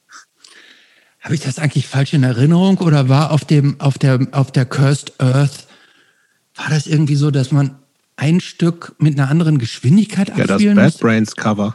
Wir haben das einfach runtergepitcht und fanden das lustiger, weil sich das so krank angehört hat. Das haben wir schon original so eingespielt, ungefähr in der Geschwindigkeit von ah. Bad Brains. Ah. Und dann war durch Zufall, hat er das in der falschen Geschwindigkeit abgespielt. Und ich fand das gleich so lustig, dass ich die anderen übergeredet habe, dass wir das dann auch einfach so da drauf machen, dass das doch viel geiler ist. ah, okay. Ich habe das nicht geschneit. Nee, ich habe es noch nicht geschneit. Also.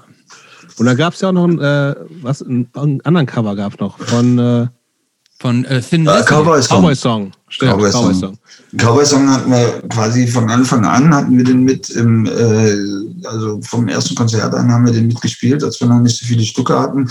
Und da kannte Yvonne das Stück lustigerweise gar nicht und hat dann da irgendwie drauf improvisiert. Das war auch ziemlich geil. Und nachher hat sie sich das mal rausgehört, was da wirklich passiert.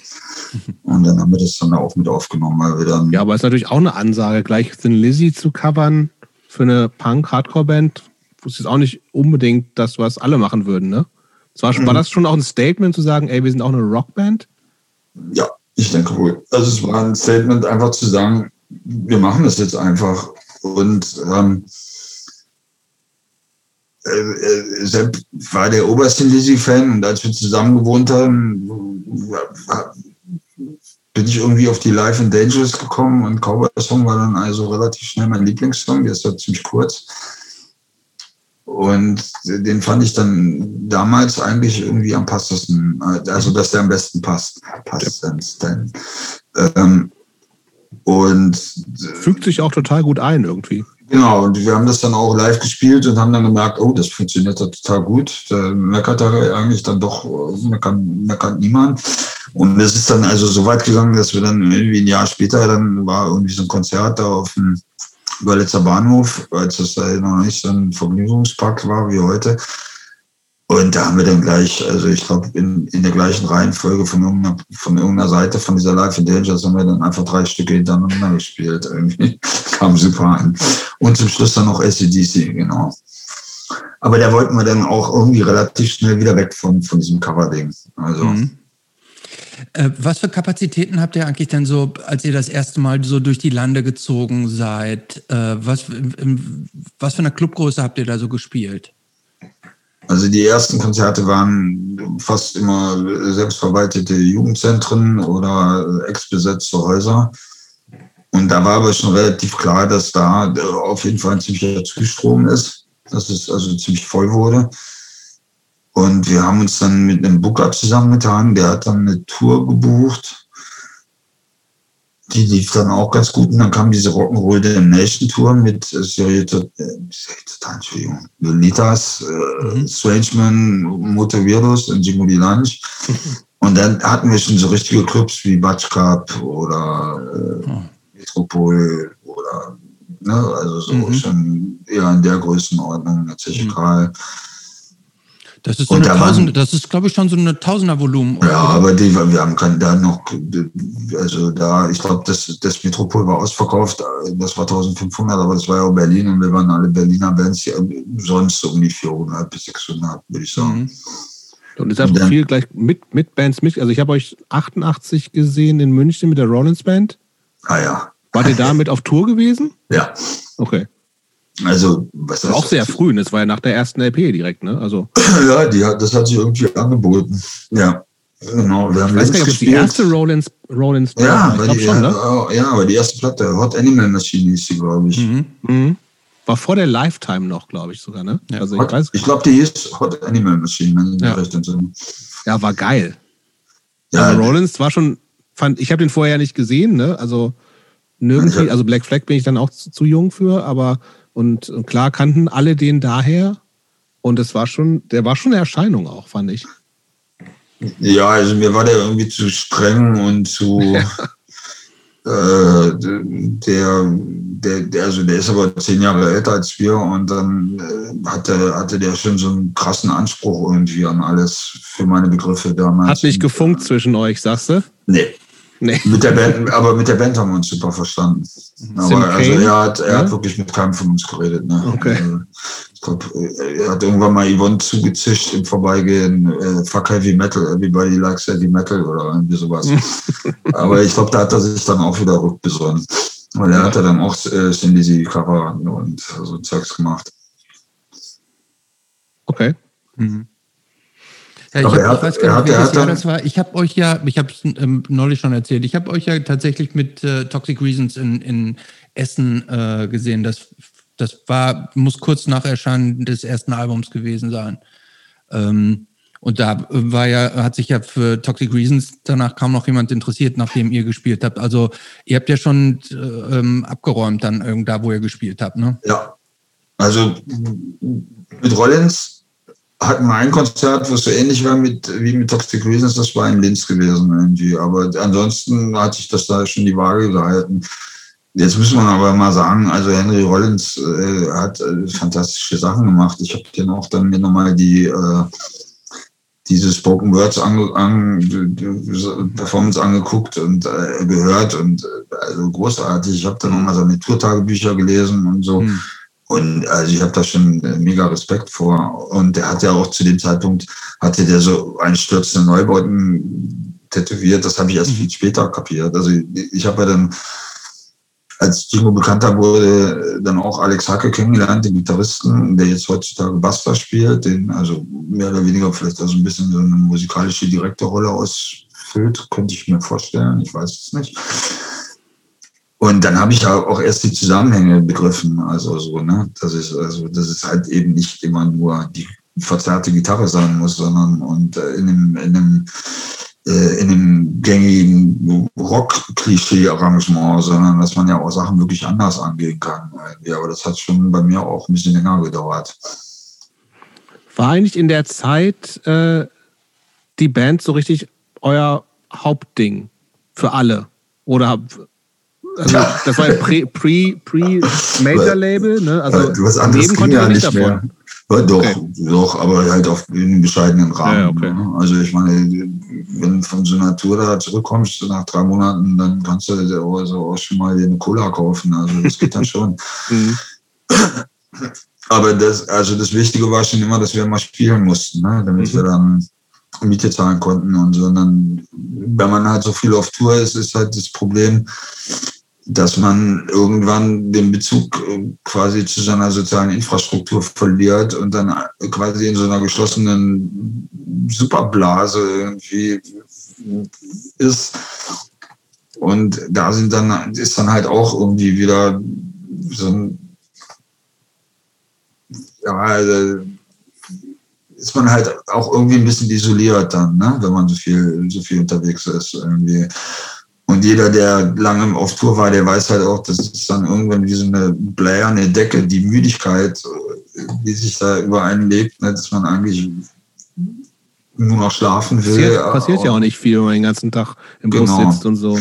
Ja, und dann, wenn man dann, und wenn man dann endlich schlafen kann, dann kann man nicht mehr schlafen, vor Mhm. lauter warten und rumsitzen und müde sein. Und also das, das, das war schon ziemlich anstrengend irgendwie.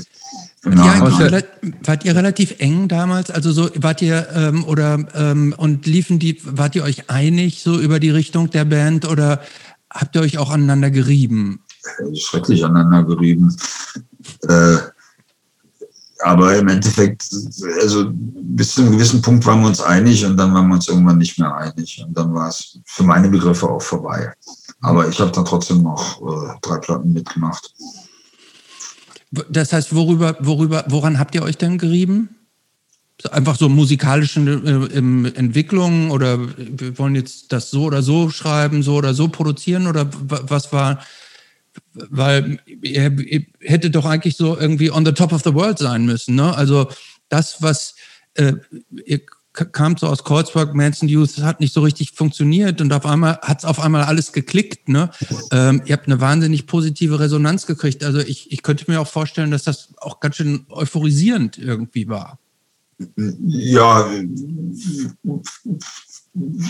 aber auch, das ist halt dann auch ein Druck, der dann da ist, ne? Mhm. dass du dann irgendwie äh, Erwartungen, also gerade wenn du jung bist und dann so, dann will man schon die Erwartungen auch erfüllen. Und dann verläuft man sich halt auch ganz schnell. Also so war es bei mir zumindest gewesen. Ich will das jetzt aber auch nicht stellvertretend äh, auf die anderen ausweiten. Aber Mhm. für mich sind eigentlich die Platten ab der Phonogramm, komm, kann ich mir eigentlich kaum annähern. Also, Finde ich nicht Das gut. klingt aber so, also theoretisch hätte es ja auch gerade, wenn du, wenn man so jung quasi auch recht er erfolgreich ist und die Band war ja dann eben mit, mit Major-Label und, Ja. und Festivals und ihr habt echt mit großen Bands getourt, Ramones und so, ähm, Bad Brains. Ähm, hast du dich irgendwie, also das klingt jetzt eher so, als ob du es im Nachhinein eher auch kritisch betrachtest, aber gab es bei dir auch mal so, ey, ich bin Rockstar jetzt Ja. Gefühl? Aber dazu bist du ja gemacht. Ne? Ich meine, wenn, ich habe das ja schon mal vorher gesagt, du bist ja komplett überbewertet. Die einen finden es total scheiße und die anderen finden es so geil, dass es auch schon wieder nervt. Aber dass du irgendwie normal auf einem normalen Level be beurteilt wirst, wie jemand, der eigentlich ganz okay ist, aber halt dann auch seine Fehler hat und so, das findet ja dann nicht mehr statt. Die einen warten nur drauf, dass du irgendwas Dummes machst und die anderen finden dann jeden Schwachsinn einfach noch total geil. Und da, da gibt es halt so keinen Mittelweg mehr. Mhm. Und das hat mich äh, in der Tat total durcheinander gebracht. Ich weiß nicht, wie es bei, bei den anderen war, aber also mich Ja, hat das doch äh, ganz schön, äh, ja, auf der einen Seite habe ich dann Feindbilder aufgebaut, auf der anderen Seite dachte ich, ich bin eigentlich viel zu schlecht und das ist alles Quatsch hier und also so, so hin und her. Ne? Also, Mhm. Ähm, Aber- Aber als es mit dem Major-Label losging, das war ja dann ab der Underdog, ne? Also, Ja, genau. Das Mhm. hatte, das hatte, das hatte der Gitarrist von Ideal eingefädelt. Ah. Edward Krüger. Mit dem habe ich damals ziemlich viel an- abgehangen. Den fand ich ja auch immer ziemlich geil als Gitarristen und auch die Band fand ich halt super. Und äh, ich habe auch ganz tolle Gitarren von dem bekommen. Äh, und dann war das aber wirklich schon so, dass wir dann gar nicht mehr so richtig geprobt haben, so wie vorher, ehrlich gesagt. Gar nicht mehr so richtig. Also es kam dann ein Haufen Kohle auf einmal auf dem Konto von jedem, diese Vorschüsse und alle sind erstmal in Urlaub gefahren und dann treffen wir uns im Studio und dann machen wir das und dann kam im Studio raus, wir kriegen das irgendwie alles überhaupt nicht so richtig geil hin, wie wir das so irgendwie wollen und so. Also da war dann schon so eine Diskrepanz zwischen wollen und können, hatte ich so den Eindruck. Ne? Dann dachte ich, wir sind jetzt auf dem Major-Level, jetzt müssen wir irgendwie was ganz Tolles machen. Singles abliefern und so. Ja, genau. Und dann war das auch alles okay, was wir da gemacht haben. Aber also es war halt die Magie, die wir hatten für mich, quasi bei der Perpetuum mobile, die war da irgendwie nicht so richtig. Also habe ich nicht so dann mehr empfunden. Ne? Das heißt, ähm, es ist interessant, ich finde, man kann es gut nachvollziehen, wie du das sagst. Ähm, was ja interessant ist, dass, also, dass man in einer Punk-Hardcore-Band irgendwie so einen Druck so empfindet, ist ja irgendwie schon irgendwie fühlt sich ja schon nicht gut an. Aber ich könnte mir vorstellen, dass dieser Druck natürlich, wenn, wenn da Geld im Spiel ist, also auch, auch größeres Geld von einem Major-Label, dass, dass es dann auch so ein bisschen stressig wird. Ja, darum ging es mir jetzt eigentlich gar nicht. Ich meine, die Verträge waren ja so, dass es alles nicht rückzahlbar war, sondern mhm. nur verrechenbar. Darum ging es mir jetzt eigentlich weniger. Mir ging es schon darum, dass ich was Gutes machen wollte und äh, dass, äh, dass, dass, dass es halt eben kein Fehler war, ne? dass man mhm. einfach, äh, dass man dann Platten macht, die eben noch besser sind, weil man irgendwie mehr Möglichkeiten hat. Und ich hatte dann so ein bisschen das Gefühl, wir schöpfen die gar nicht aus, die Möglichkeiten, weil wir gar nicht mehr zusammen so viel Musik machen, wie wir es vorher gemacht haben. Und auch äh, und da auch einfach äh, nicht mehr so das Interesse da, da, dafür bestand wie vorher, ne? wo wir uns richtig auf die Proben gefreut haben. Hm. Gab es denn Druck von außen, auch von, von Labelseite? Da hat man ja zumindest nee, gar nicht. Kann man echt, die haben kann man machen lassen, was ihr ja, wolltet. Die haben uns machen lassen, die haben das so gesehen, äh, das ist ein Selbstläufer und die muss man nur machen lassen. Aber waren die denn, haben die sich verkauft, die Platten? Weißt du das? Ja, die, so Achtungserfolge, also damals waren das zwischen 30 und 50.000 Platten. Okay. Ne? Also ich meine, äh, das, weißt du, was äh, von Perpetuum mobile verkauft wurde oder Extra Grind? Das gleiche ungefähr. Schon das gleiche, ne? Aber das kann man wirklich schlecht äh, rauskriegen, weil die haben einfach, irgendwann haben wir uns nicht mehr drum gekümmert und die haben sich nicht mehr gemeldet. Und äh, ich habe dann mitbekommen, dass die Margit zum Beispiel irgendwelche Bootlegs, wo auf der einen Seite Accused und auf der anderen Seite Jimmy Landstraub irgendwelche Fehlpressungen im Internet mhm. verhökert hat, die sie ja wahrscheinlich umsonst gekriegt hat. Und äh, mhm. Also wie weit war sehr speziell. Man muss auf der einen Seite sagen, okay, was haben die Leute da zusammengekriegt äh, an Bands, äh, an tollen Bands wie Spermbird, Jimmy Lunch, äh, äh, Accused, Weiter Elf, toll, aber auf der anderen Seite äh, hat er sich immer auf den Standpunkt gestellt, er braucht das Geld eigentlich für sich selber und mhm. er kann uns da eigentlich jetzt nichts davon abgeben. Mhm. Und wir mussten dann schon immer den Rechtsanwalt bemühen, damit er überhaupt eine Abrechnung kommt. Und dann hat er sich fürchterlich aufgeregt, dass wir in die GEMA eingetreten sind, was völlig normal ist. Irgendwie. Ne? das war halt so ein bisschen speziell alles. Aber der hatte damals auch keinen besonders guten Ruf, muss man sagen. Also es war, äh, der war schon sehr umstritten, der Thomas. Mhm. Was habt ihr euch denn, du hast eben schon gesagt, irgendwie ab dem Major-Label, da gab es dann auch äh, ordentliche Vorschüsse. Ähm, was hast du dir denn so, gab es irgendwas, wo du, wo du dir mal was gegönnt hast denn auch? Als, als, und was war das?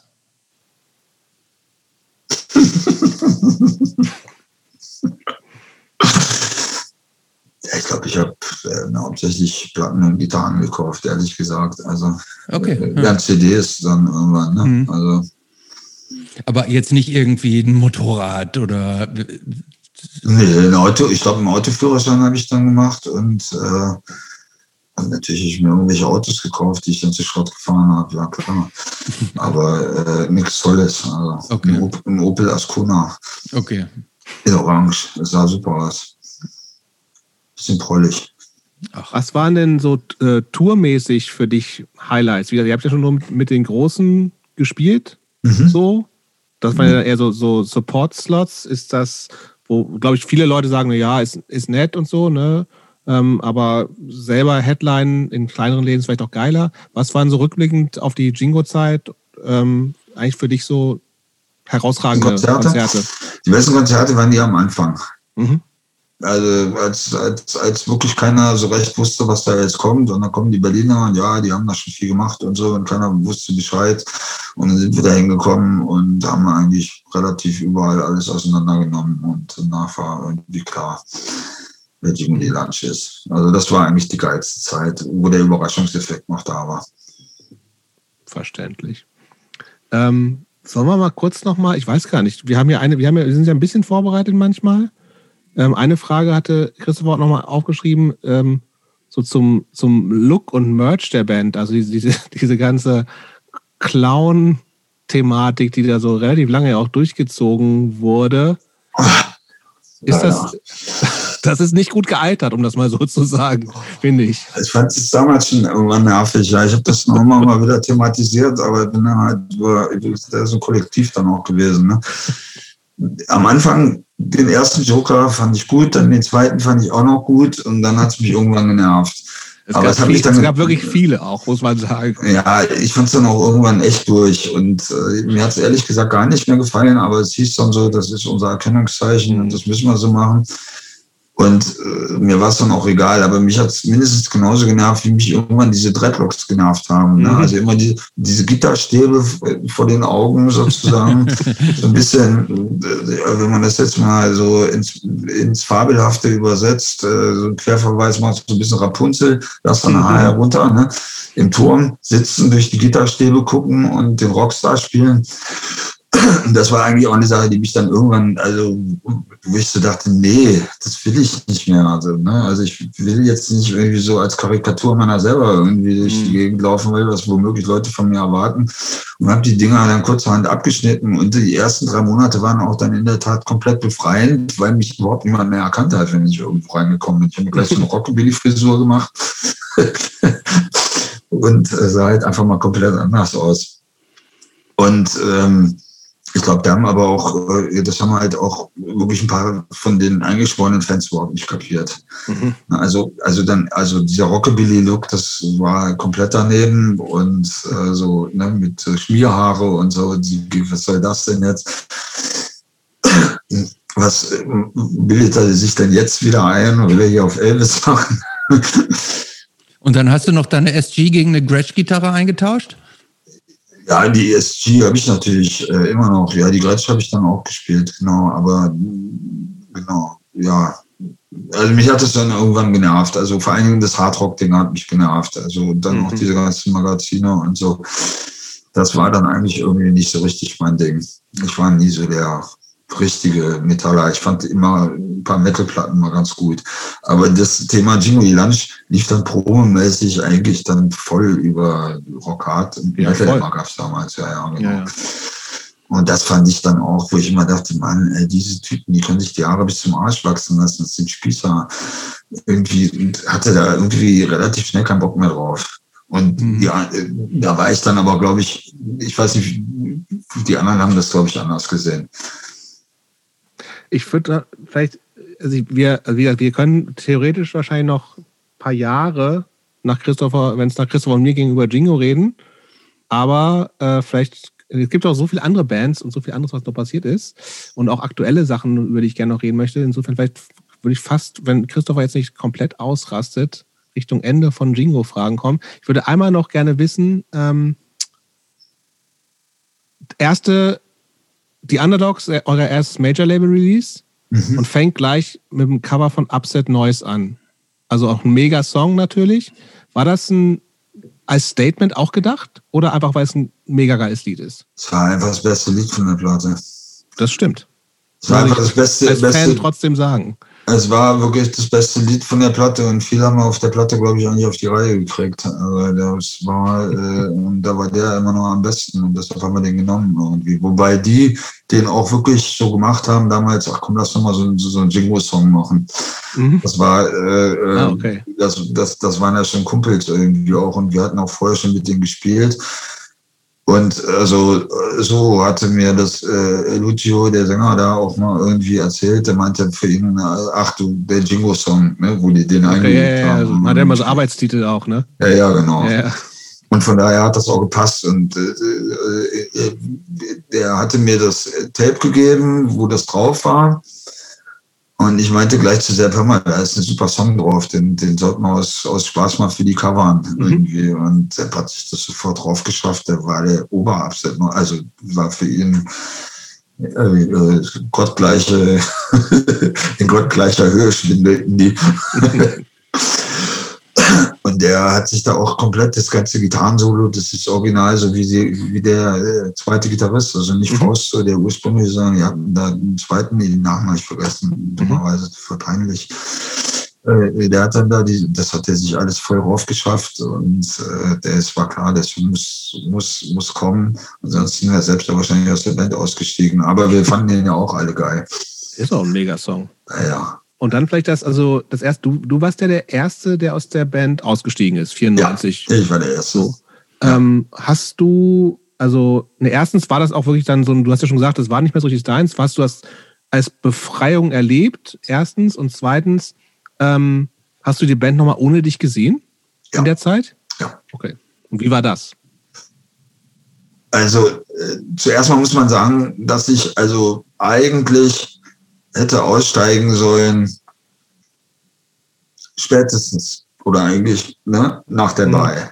Da hätte ich Mhm. eigentlich schon wirklich raus sein müssen. Ne? Und dann hätten die vielleicht eine Chance gehabt, sich neu zu orientieren. Äh, und so war es aber nach der Wahl eigentlich, dass völlig klar war, dass da eigentlich der Haussegen schief hängt und dass man das jetzt quasi so als äh, als Geschäftsunternehmen weiterführt. Mhm. Ne? Und aber eigentlich ansonsten hatten wir uns da, äh, hatten wir da nicht mehr viel Glück äh, untereinander. Und äh, der, weil ich war in ganz vielen Sachen halt immer prinzipiell anderer Meinung. Okay. Und ich hätte eigentlich, muss man sagen, da sagen müssen, ich mache jetzt was Neues, da war ich halt zu feige oder keine Ahnung. Ne? Also und dann haben wir halt äh, diese andere Platte dann nochmal gemacht. Das war, also das war echt eine Steißgeburt. Da haben wir zuerst die Gitarren und die Bässe aufgenommen und den Gesang einem programmierten Drum. Dann kam das Schlagzeug dann erst und äh, also über Ewigkeit. Das einzige Gute an der Produktion war, dass ich äh, wochenlang im Kent-Studio war, was ich halt total geil fand, das Studio. Also, ne, wo Kent-Platten aufgenommen wurden und das, das war großartig. Aber ansonsten war klar, dass wir da eigentlich überhaupt keinen Konsens mehr haben. Und dann haben wir die Tour gefahren und dann gab es Auseinandersetzungen, die ich jetzt hier überhaupt nicht mehr, äh, die ich jetzt hier auch überhaupt nicht breit treten. Und dann Ja. war klar, ich mache, ich höre jetzt auf. Und das war natürlich die totale Befreiung. Also das Mhm. war, äh, war ein ganz wichtiger Schritt für mich. Also Aber was war das? Ähm, ich fand es nicht mehr gut. Ich habe sie dann nochmal gesehen. hm. Die waren Und- zu viert dann auch nur noch, ne? Gab Die haben, zu viert gespielt, die, haben, die haben zu viert gespielt und auch da war, hey Jungs, super, macht, ne, oder Jungs und Yvonne, macht, alles gut. Aber es war nicht so, dass ich dachte, oh, schade, dass ich da jetzt nicht da Mhm. oben stehe, sondern es war eher, dass ich Zum Glück. will ich jetzt so nicht sagen, aber ich habe da nicht, äh, ich habe da, das war kein emotionaler Augenblick. Also überhaupt nicht, sondern es war eher so, okay. Mhm. Alles gut. Mir wurde auch ein Stück gewidmet und ich habe gewinkt und genau. Hast du, aber hat sie, hast du damals schon gespürt, dass da so ein, dass da schon was Großes dann auch zu Ende gegangen ist für dich? Nee. Habe ich nicht. Hm. Aber würdest du das aus der Rückschau jetzt sagen, dass da was Großes zu Ende gegangen ist? Nee, also ich würde eher sagen, dass ich was Großes in Sand gesetzt habe, weil ich zu blöd war, dann da auch wirklich äh, was entgegenzusetzen gegen das, was mir nicht gefallen hat. Na, ich Mhm. hätte halt, äh, ich hätte halt wirklich äh, Musik machen müssen und mir möglicherweise eine andere Band zulegen müssen, eine zweite Band. Und äh, stattdessen habe ich halt die ganze Zeit rumgeschimpft, dass die permanent in den Urlaub fahren und habe aber trotzdem auch selber keine Musik gemacht. Hm. Und insofern äh, war ich kein Deut besser als die anderen, die ich kritisiert habe. Hm. Ne? Also ich meine, das war, äh, also was ich falsch gemacht habe in der Band ist, dass ich nicht, dass ich nicht einfach Leistung gebracht habe, die ich ja eigentlich bringen kann, weil mir das eigentlich leicht fällt, Stücke zu machen und weil ich gerne Gitarre spiele. Und ich habe halt nicht Gitarre gespielt. Ich bin irgendwas anderes gemacht, zum Boxen gegangen, glaube ich, damals ziemlich viel. Ach, du hast selber geboxt? Oder äh, Bo- Boxen? Äh, Sport habe ich gemacht, ja, ja, genau. Also irgendwie, irgendwie andere Sachen gemacht, Ja, auf jeden ja. Fall. Also mich mit mir selber beschäftigt. Ja, gefühlt kommt dann so ein paar Jahre, wo du einfach in Bands eingestiegen bist. Also Ja, genau. Extrabreit mitspielen, die haben ja auch so ein bisschen so eine, so eine Punk-Wurzel. ne? ja, die haben, Heißt es immer. ja, ja, das, äh, das, äh, das ähm, kann man ja eigentlich auch so sagen, wenn man die, die erste Platte anhört. Ne? Mhm. Die findet, und die war ja auch eine Platte, die ich richtig geil fand, als ich 14 war. Die habe ich ja noch in Aachen gehört. Mhm. Die, die fand ich ja richtig geil. Aber als ich dann da eingestiegen bin, da äh, war, da war das, glaube ich, das äh, zweite oder dritte Comeback. Mhm. Und äh, weit. Aber was ist, ist das dann, war das dann schon so, die hatten, waren ja so ein bisschen dann einfach NDW Band sie- gefühlt, ne? Aber da- das, aber da war- was sind das für Konzerte? Ist das so, ist das so Stadtfeste und sowas dann auch? Naja, naja, nee, also die wollten damals dann als Deutsch-Rockband dann durchstarten und es war völlig klar, dass der Begriff NDW so verbrannt ist. Also da Mhm. wollte man sich eigentlich also klipp und klar auch von distanzieren, ne?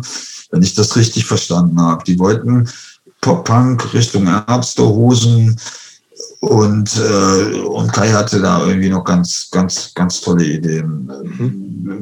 Irgendwie halt irgendwas mit Pop hat er mal erzählt. Interessant, das habe ich, das habe ich so nie, das habe ich so nie wahrgenommen, dass die tatsächlich mal in diese Richtung gehen wollten. Ja? Nee, ich auch nicht. Aber ich glaube, es war halt auch nur eine Idee. Also, Okay. also es gab da ein Stück, das hieß Viel zu blond. Und äh, was wir da aufgenommen haben, das ging am ehesten dann noch in die Richtung, das war dann halt so ein bisschen, so ein bisschen wie I Believe in Miracles von Hot Chocolate. Das, also das fand ich auch ziemlich lustig, ehrlich gesagt. Aber ja, aber man kann sich ja heute auch extra Breitplatten immer noch anhören. Ich glaube, die haben gerade wieder irgendwas rausgebracht. Also da hat sich halt nicht viel verändert. Ne? Außer das, dass die Texte halt nicht mehr so zwingend und dringlich sind wie auf der ersten. Mhm. Fällt dir das leicht, dich so äh, musikalisch mit anderen ähm, ähm, einzulassen und auch so in, in andere musikalische Gefilde so einzutauchen? Oder ist das schon Arbeit für dich dann auch da, dir das so drauf zu schaffen? Also zum Beispiel, wenn ich jetzt, also ich habe ein Jahr lang äh, in so einer Varieté-Show gespielt, äh, vor zwei Jahren. Also vor Corona habe ich irgendwie äh, im im Wintergarten gespielt. Und dann muss, musste man sich irgendwie pro Show irgendwie 50 Stücke raufschaffen und das ist Arbeit. Und dann, dass du die dann so in einer Abfolge irgendwie kannst, äh, äh, dass dann auch immer, wenn der Artist dann irgendwie fertig ist und dann bam, und dann musst du dir zwischendurch mal so ein Carlos Santana Solo raushören oder so, das ist Arbeit, finde ich schon.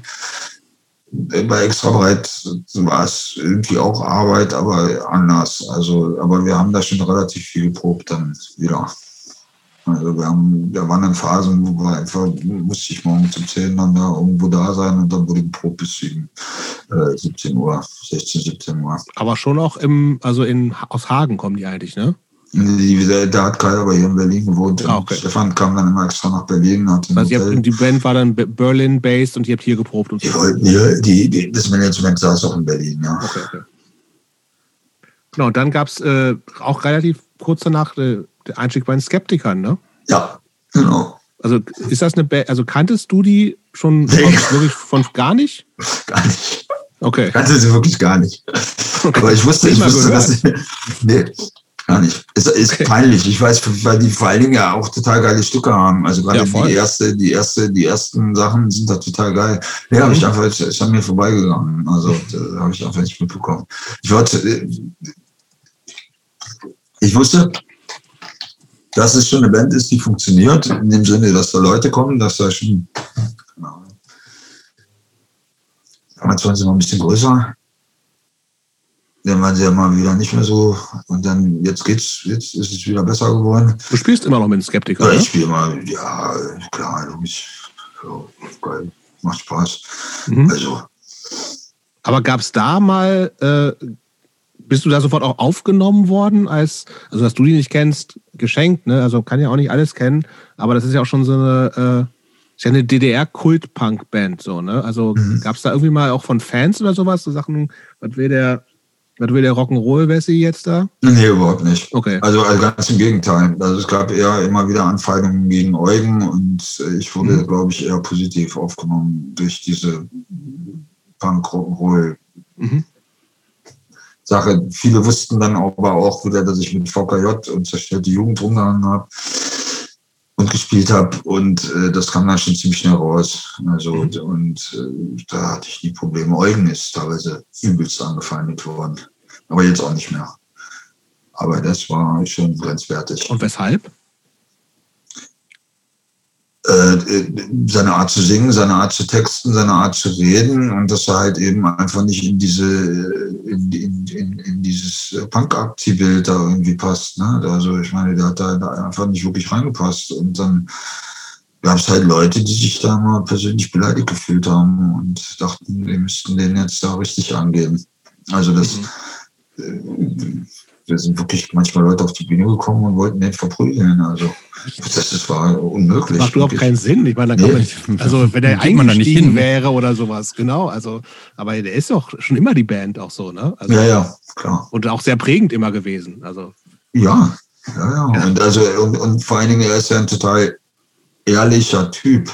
Also, also gerade, wer macht da diese ganzen Abrechnungsgeschichten und so, das ist also so dermaßen akkurat und genau und, äh, und da ist das also absolut vertrauenswürdige Person. Also ich könnte jetzt ja noch andere Sachen aus dem Nähkästchen erzählen, aber äh, äh, was der noch gemacht hat, aber das geht jetzt zu weit, aber er ist halt wirklich jemand, der äh, einfach mal zu seinem Wort steht. Ne? Mhm. Also Rollt er eigentlich im, im, in der normalen Sprache, rollt er auch immer das R so, wie er das im Gesang macht? Oder, äh, ja, aber er spricht ziemlich druckreif. Also er hat schon eingestanzte äh, Formulierungen, die kann man einfach immer sofort, könnte man sofort so aufschreiben, direkt äh, zum Bundestag schicken oder an die Berliner mhm. Zeitung. Also das ist so, das ist schon in ihm drin. Ne? Mhm. Also dieses Korrekte.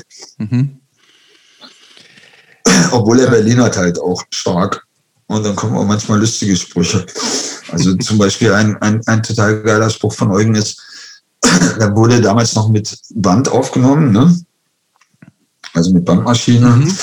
Und dann wollte er zum nächsten Stück und dann meinte er so zum Toningenieur, na dann schmeißt man einen Riemen auf der Orgel. Also schmeißt man einen Riemen auf die Orgel und so, hä? und, und so Dinge halt halt darauf. Ne? Also, also ich, ich mag ihn gerne. Manchmal geht er mal ziemlich auf den Sack, aber also ich finde, das Positive überwiegt dann doch immer. Ich spiele gerne mit ihm zusammen. Er ist ein kreuzagiles Männlein, ne? Also der ist auf der Bühne, der, der brennt da ja. Ich habe eine Band, die ich nie gesehen habe, erstaunlicherweise. Ja, muss du mal angucken. Halt ja. Bemerkenswert. Die haben auch, glaube ich, sehr eingeschweißte, ähm, eingeschweißte Fanbase, so, oder? Ich sagte, der, der, Punk ist echt so ein Traditionsbetrieb. Die kommen teilweise in drei Generationen kommen die da an. Können, alle können die Texte mitsingen, von vorne bis hinten. Also, äh, und die lieben das. Ne? Mhm. Also er hat wirklich äh, richtig, äh, Eugen hatte wirklich richtig Fans, die lieben den. Er ist halt auch ein liebenswerter Typ. Ja. So, dann, ähm, um mal weiterzuspringen, Kumpelbasis. Ah. Habe ich nicht verstanden.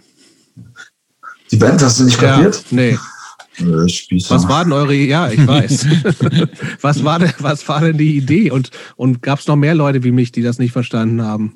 Ja, niemand kapiert jetzt schon den Namen nicht. Den, den, Namen, den, den, Namen fand ich jetzt auch nicht so geil. Ich wollte eigentlich Kuma-Kumpels und das fanden die anderen aber zu Song, der so heißt, ne? Genau, und ja. äh, das fanden die anderen zu destruktiv. Also ich glaube vor allen Dingen Stevie, dem war das intellektuell und dann äh, kam er, glaube ich, um die Ecke mit dem Namen Kumpelbasis und dann war es mir auch irgendwann echt egal. Fuma Kumpels hätte ich wirklich besser gefunden. Ich auch der Name, ja, also irgendwie auf, auf, auf jeden Fall total gut zu, zu dieser ganzen Sauferei und so hätte es viel besser gepasst. Ja. und äh, ja, Stevie hat sich ja echt gewehrt, der fand es zu negativ. Und der meinte dann, Kumpel war, ja, um Himmels Willen, dann machen wir halt das. Aber die Platte ist total gut geworden, finde ich. Aber die ist halt untergegangen. Ne? Also, ja, woran liegt das deiner Meinung nach? Naja, also diese Deutschpunk-Geschichte, halt, die läuft halt auch immer so ein bisschen, das ist halt schon auch so eine Lobby-Geschichte. Also nicht im negativen Sinne, aber man muss dann schon auch irgendwie andere haben, die sagen, Mensch, geil und so. Und die haben das damals mit dem, äh, mit Onkel Ali gemacht hier von Intensive Scare Records, den ich über Betonkombo kannte. Und er hat auch von Anfang an gesagt, der Jungs, ich kann euch die Platte rausbringen, aber eigentlich müsste da, wenn er, wenn er werben soll, dann müsste da eigentlich zu Hönig werden oder da und da. Ja. Und dann, die wollten aber alle nicht. Und dann haben wir es bei ihm gemacht. Und äh, die einzigen, die es dann letztendlich wirklich richtig gut fanden, waren die Hosen gewesen. Die haben uns dann auch eingeladen. Und dann ist es aber schon wieder alles auseinandergefallen. Kai wollte Folklore-Band machen, Casino Gitano, so Gypsy, äh, nee, äh, Sinti Jazz. Ich hatte eine Psychobilly-Band äh, oder also was in die Richtung vielleicht ging, äh, sind hier die Circus Ladies, dann haben wir uns irgendwie nicht mehr richtig gekümmert. Dann haben wir gesagt, jetzt machen wir nochmal eine Platte. Dann haben wir mit einem Schlagzeuger gespielt, der auf einmal keinen Bock mehr hatte. Und also ich hatte ja irgendwann war ich durch mit dem Thema. Und dann fand ich es zwar schade, aber war dann halt so. Ne? Also und dann war auch klar, okay, jetzt müssen wir mal weiter gucken. Aber ich fand schon das geile Stücke da auf der ersten Platte drauf waren. Hast du dir mal angehört? Oder? Ich habe es irgendwie immer so am Rande mitbekommen. Dann hat, ich glaube, mich hatte, mich hatte wirklich der Name ein bisschen abgeschreckt. Das klang halt so nach Berliner Oi-Punk. So, und das ist das Letzte, was ich mir freiwillig anhören möchte. Und äh, deswegen nur jetzt in der, in der, äh, in der Vorbereitung so ein bisschen und fand es dann tatsächlich also erstmal interessant, noch nicht richtig geil.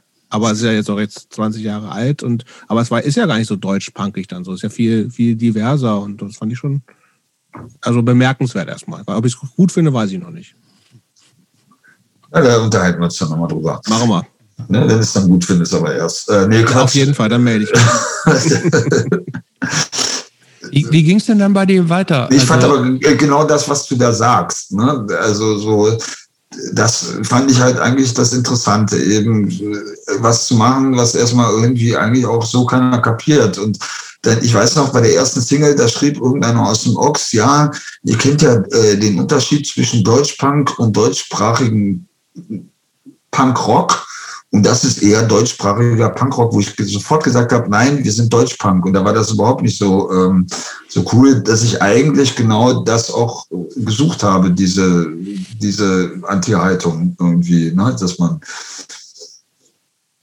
dass das halt so cool sein muss und das mit den richtigen Namen und so.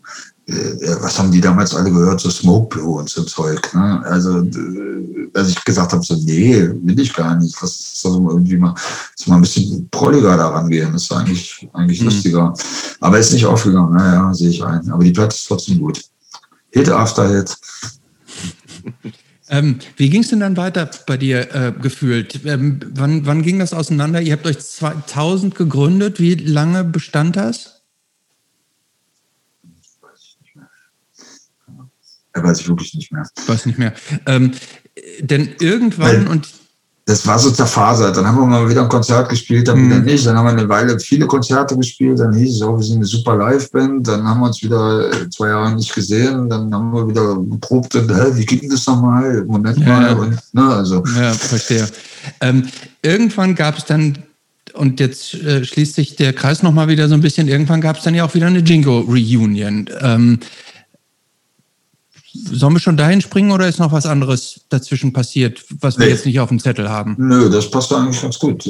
Ähm, genau, ja.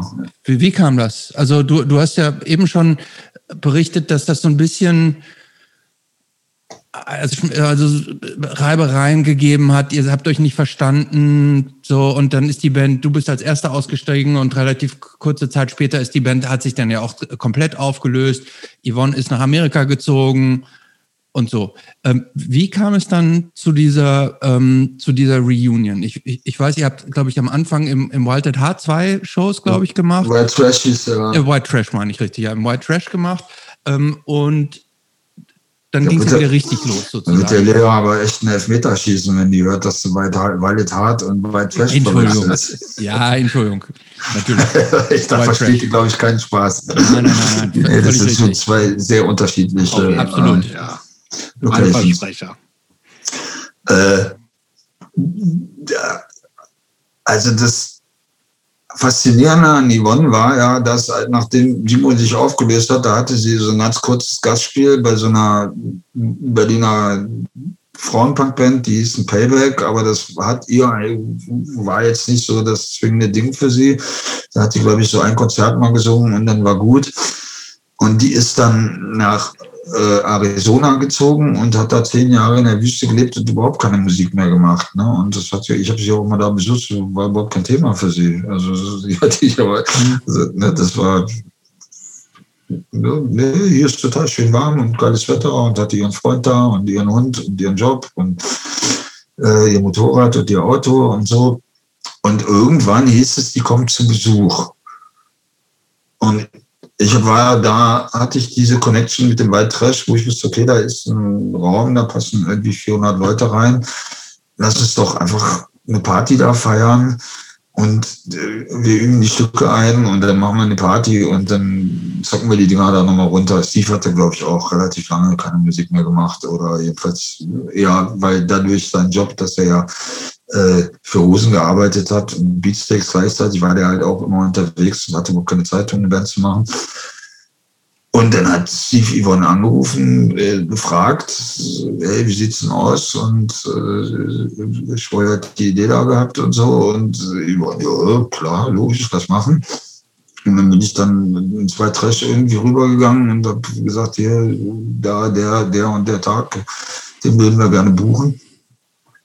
Und habe äh, Hagen Liebing irgendwie eine Mail geschickt vom, vom, vom Tipp, der ja auch leider verstorben ist mittlerweile. Und dann machte das dann so doch relativ schnell die Runde. Das war krass, schnell ausverkauft waren. Das war die riefen nach zwei Wochen an und meinten, was ist denn hier los? Äh, hier rufen permanent Leute an, was ist denn das überhaupt für eine Band? Die wussten überhaupt nicht, was das ist. Die kannten mich nur von City Circus Ladies. Ich wusste, dass ich so Kumpel von Alex Hacke bin. die kannten das halt überhaupt nicht. Was, was, was ist denn das jetzt? Und dann war, dann haben sie gesagt, ja, müssen wir Vorverkauf machen und so. Dann war das ausverkauft. Dann haben sie gesagt, ja, machen wir noch ein zweites, hängen wir noch dran. Dann war das auch ausverkauft und äh, äh, Yvonne kam rüber, wir haben dreimal geprobt und dann haben wir uns dann mal hingestellt und die Dinger da runtergespielt. Also so gut wie wir es gerade so hingekriegt haben. Und es war halt ein Riesenspaß gewesen. Und natürlich auch äh, ein bewegender Augenblick für alle. Also auch für die, für viele, die da waren. Und äh, da war äh, Philipp Stürer, ein guter Freund von uns, äh, von der Gruppe Kürfisch, der aber auch viel mit Booking zu tun hat und meinte, Mensch, den hatten wir ja auch schon hier, den Philipp. Ja, genau. Mensch, da, ja, machen wir was draus. Ja, dann wurde Yvonne gefragt, äh, die hatte, und Yvonne hatte sich dann aber auch gleich verliebt, ja, lustigerweise, mhm. als sie hier war, genau, äh, genau in den zwei Wochen. Und äh, dann hieß es, wir machen die Tour und sie meint, Yippie, äh, und dann ist sie heute auch gleich wieder hier geblieben. Ne? Dann also kamen sie ein halbes Jahr später oder ein Jahr später haben wir dann diese Tour gespielt. Und dann war aber, Sepp hat gleich gesagt, dem ist es too much. Er, er hat da keinen Bock drauf. Und ohne Sepp wollte ich dann wieder nicht irgendwie, weil sich das für mich falsch angefühlt hat. Ich habe ein, zwei Konzerte mit einem anderen gespielt. Hat sich jetzt nicht so richtig, war, war nicht so meins. Und habe dann gesagt, okay, macht, was ihr wollt. Ich bin, hab, hab dann auch diese, diesen Raum da dann gekriegt in einer Leperstraße und war auch irgendwie gleich, ich kann jetzt nicht äh, jedes Wochenende da durch die Gegend fahren. Irgendwie. Ich muss da irgendwie arbeiten, um den, um den Raum zu halten irgendwie. Aber ähm, wie hat sich das angefühlt, als ihr da praktisch wieder zu, ähm, also ihr seid ja so ein bisschen unter Reibereien auseinandergegangen im ersten Aufschlag. Dann ähm, diese äh, gefühlt habt ihr sofort an dem, äh, an dem Erfolg, den ihr damals hattet, wieder angeschlossen, oder? Bei der Tour. Ja, dachten, dachten wir am Anfang. die Tour ist nicht so gut gelaufen. Ist nicht also, gut gelaufen. Da, also wir haben viel zu viel gespielt, wir hätten viel weniger spielen müssen. Dann hätten wir sehr wahrscheinlich eine Platte haben müssen irgendwie und äh, also es hat totalen Spaß gemacht. Die Tour war völlig in Ordnung. Also zum Beispiel gerade jetzt äh, nach, nach Italien fahren und dann Upset Neues wieder treffen und so. Das war natürlich schon äh, dass man so kurz dachte, das ist ja alles wie früher, aber im Endeffekt gelebtes Leben kann man nicht normal leben. Das ist irgendwie völliger der Ansatz, der, der, der funktioniert nicht. Aber kommt, da kamen ja im Zweifelsfall wahrscheinlich auch nur Leute, die euch von früher kannten, ne? Oder ja, gab es auch neue? Nee. Nee. Ja, ja. Nee. Das ist auch die nee. Schwierigkeit immer. Aber das ist zum Beispiel bei Deutschbank ist es anders. Bei Skeptikern kommen immer wieder das ich Leute. Mhm. Das ist irgendwie anders. Das ist, da ist wirklich ein Traditionsbetrieb. Ne? Also so gerade mhm. diese Deutschpunk-Szene. Und das war bei uns jetzt nicht so. Da kamen Altrocker, mhm. Altpunks. Die haben aber ja dann ja, als du ausgestiegen bist, dann tatsächlich sich einen neuen Gitarristen gesucht und auch nochmal ein neues Studioalbum gemacht. Ähm, wie, wie hat sich das für dich so angefühlt? Wie war, wie war das? Äh, ja, gar nicht, weil ich habe ja von vornherein gesagt, ihr könnt das machen und das ist mhm. alles völlig in Ordnung. Und ich habe mir das dann auch mal live angeguckt. Da habe ich auch echt ein geiles Konzert erwischt. Das war am 1. Mai vom Cortex und habe dann auch einen gesagt, das ist super. Ist toll, toll, toll.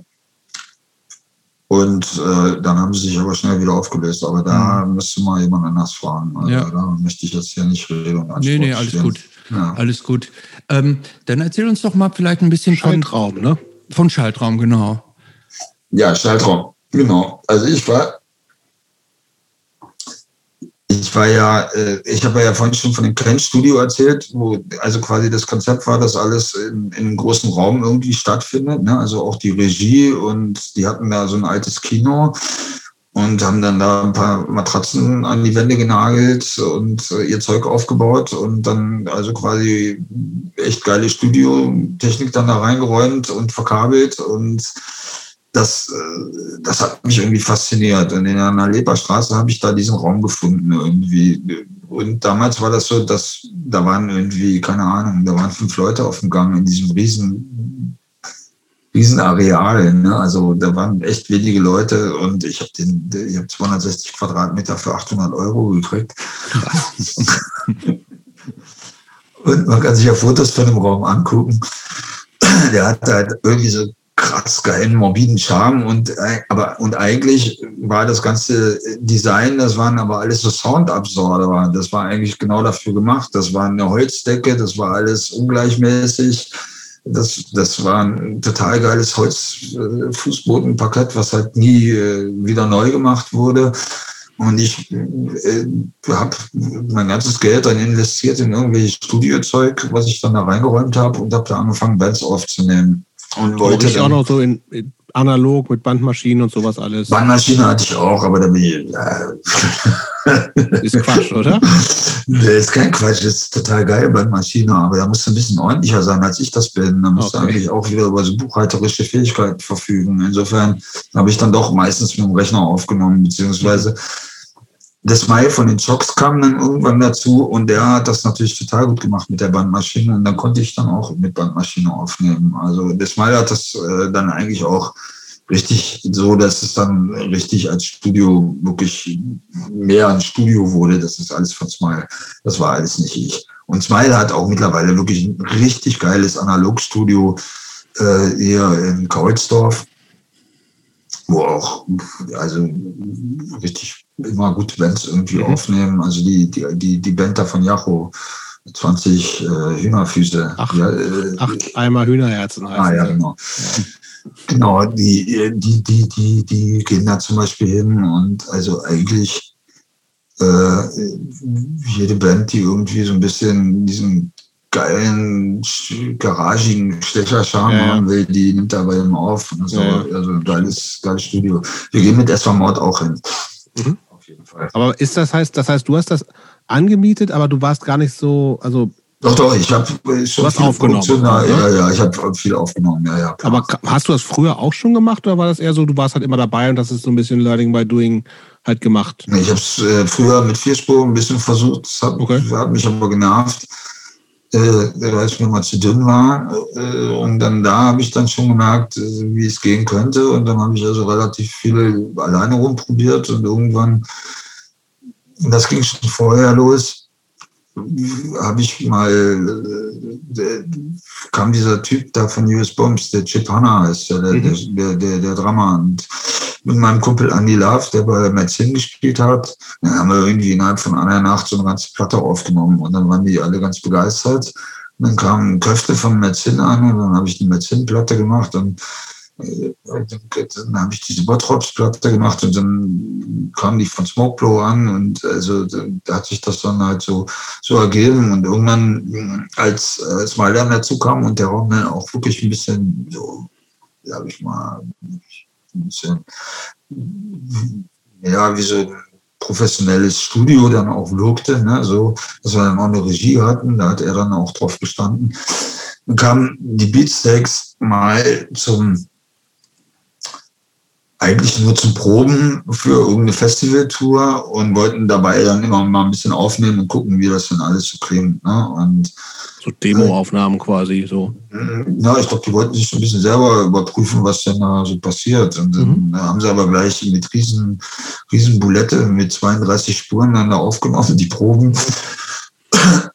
Und fanden das dann so geil, dass sie dann die nächste Platte dann da auch gemacht haben. Und dann durch die Beatsteaks-Aktion und dann die- tauche ich ja auch in unserem Video da von denen auf, da mit so einem Song, Lied, Lied, Lied heißt das. Ja, das On the Damned Damned, Cover, ja, ne? diese Ja. Cover Dead. Aber da kamen dann auch total viele Bands und wollten dann mit mir aufnehmen, weil die dachten dann, dass ich die Beatsteaks-Platte aufnehmen würde. Also, ne? Nie im Leben wäre ich dazu gekommen. Und äh, ja, habe ich dann auch äh, äh, wirklich teilweise richtig viel gearbeitet und kann aber auch sagen, dass es mich dann relativ schnell wieder richtig doll genervt hat Mhm. und ich das dann eigentlich nicht wollte. Super Und es ist wirklich, Arbeit, ne? Wenn man es kann, glaube ich nicht, aber ich konnte Okay. halt nicht. Ich bin kein guter Dienstleister. Ich habe dann immer gleich auch gesagt, wenn ich was scheiße finde, was Mhm. eigentlich so gar nicht geht, ne? weil, weil das Feeling dann eigentlich äh, dann äh, nicht, Ja. gut ist. Das heißt also, Produktionen haben eigentlich nur funktioniert, wenn alle das gemacht haben, was ich wollte. Und das, so geht das nicht irgendwie. Also man Aber bist, bist, du so ein, bist du so ein bestimmender Typ denn? Ja, ich habe schon immer einen Haufen Sagst du schon gern, wo es lang geht? Ich habe schon immer einen Haufen Ideen und versuche die dann durchzudrücken. Ja. Okay. Das ist, äh, da, da bin ich bekannt für, ja. okay. Ist schlimm? Nö. Nee, überhaupt nicht. Nee, aber ähm, äh, ähm, Kam bisher noch nicht so rüber, aber wir spielen ja auch nicht in der Band zusammen. Hä? Kam noch nicht so rüber, aber wir spielen ja auch nicht in der Band Du zusammen. spielst auch in der Band, ja? ja, ja, ja, ja. Hm. Irgendwie schon. Aber ich bin alles andere als bestimmt. Ich kann auch nichts. Insofern ist das so. Ja, ich auch ich nicht. so. Ja, ist. Ja, ich, ich, ich, ich auch nicht. Man muss, das Wichtige, man muss, den, äh, man muss den anderen das so einsuggerieren, als ob man total viel könnte. Das ist, das ist die Idee, ich- die man da hat, total, total genial ist. ja, da habe ich mich auch oft in die Nesseln mitgesetzt. Ja. Aber Mann, ey, wer viel macht, macht auch eben viel Scheiß. Also ist Ja. halt, ja. Aber ähm, hast du das dann aufgegeben tatsächlich, die, dies, äh, das Studio? Oder ähm, Ja, auch alles wieder viel zu spät. Nämlich, ähm, eigentlich hätte ich es früher aufgeben sollen. Und irgendwie konnte ich dann nicht loslassen, weil ich den Raum, weil ich habe halt total im Raum gehangen, ehrlich gesagt. Und dann, als der Raum dann endlich weg war, weil der neue Typ, der das dann gekauft hat, da Unsummen von Miete für haben wollte. Und aber da, als alles weg war und alles rausgeräumt wurde, war ich natürlich total froh und bin auch total froh, dass ich sowas nicht mehr mache. Und Sind wie wir dann, so, ja, mach mal. ähm, wie ging es denn dann weiter? Also wenn, wenn das eigentlich so dein, dein Job war, bist du, was hast du denn dann gemacht? Ja. Also ich hatte im, ich weiß nicht, ich glaube, es war das letzte Jahr im Schaltraum, da hatte ich diese bahnbrechende Idee, äh, eine Band zu machen, die sich, nochmal eine Band mit Sepp zu machen, mit dem ich also quasi 20 Jahre Mhm. lang keine Musik mehr gemacht habe, außer diese, diese eine Tour da mit Jingo Mhm.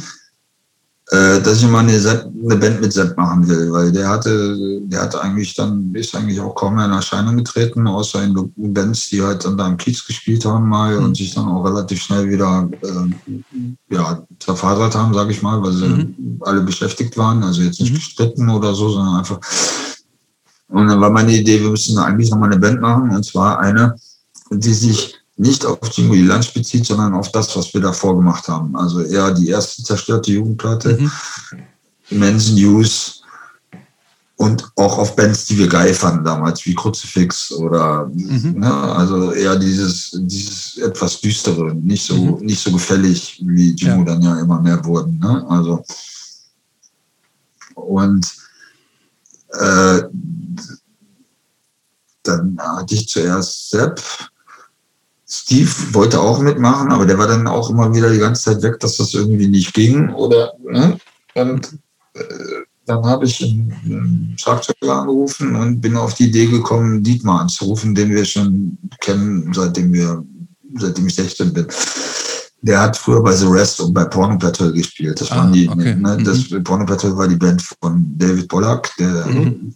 Chef von Destiny, Mhm. der vorher noch Sick Pleasure hatte und hatte dann auch nachher mit dem No No Legion gemacht und der Dietmar hatte damals auch bei Zerstörte Jugend mal ein Konzert bei uns Bass gespielt und und da haben wir irgendwie angefangen zu proben und das war eigentlich, das hat total Spaß gemacht. Also so, wir hatten zwölf Stücke irgendwie auf Halde in Vorbereitungen und die wir dann so abgearbeitet haben und eingeübt haben. Und wo ich gemerkt habe, dass ich eigentlich wieder selber Musik machen will. Wo ich also jahrelang dann mal mit Skeptikern hier und da gespielt habe, aber ansonsten halt im Studio gesessen habe und mich geärgert habe, dass, dass, sie alle ja, nicht kapieren, wie man das eigentlich machen müsste. Ne? Ja, also nicht geärgert, aber Ja, ja. weißt du, wie ich es meine? Ich habe ja, Ja, ja, schon klar. Mhm. das angerissen, so wie meine Mhm. Persönlichkeit so gelagert ist. Ja. Und das hat super Spaß gemacht. Und das Schöne an dieser Band war dann auch, dass die alle Bock hatten. Also, ne, dass also wirklich, dass ich jetzt gar nicht sagen musste, ey, wann treffen wir uns, sondern dass sie von sich aus äh, einfach total Inter Interesse hatten, dass wir, wann, wann die nächste Probe ist, weil es halt Spaß gemacht hat. Mhm. Und da habe ich dann gemerkt, dass ich an mich selber wieder spielen will. Irgendwie.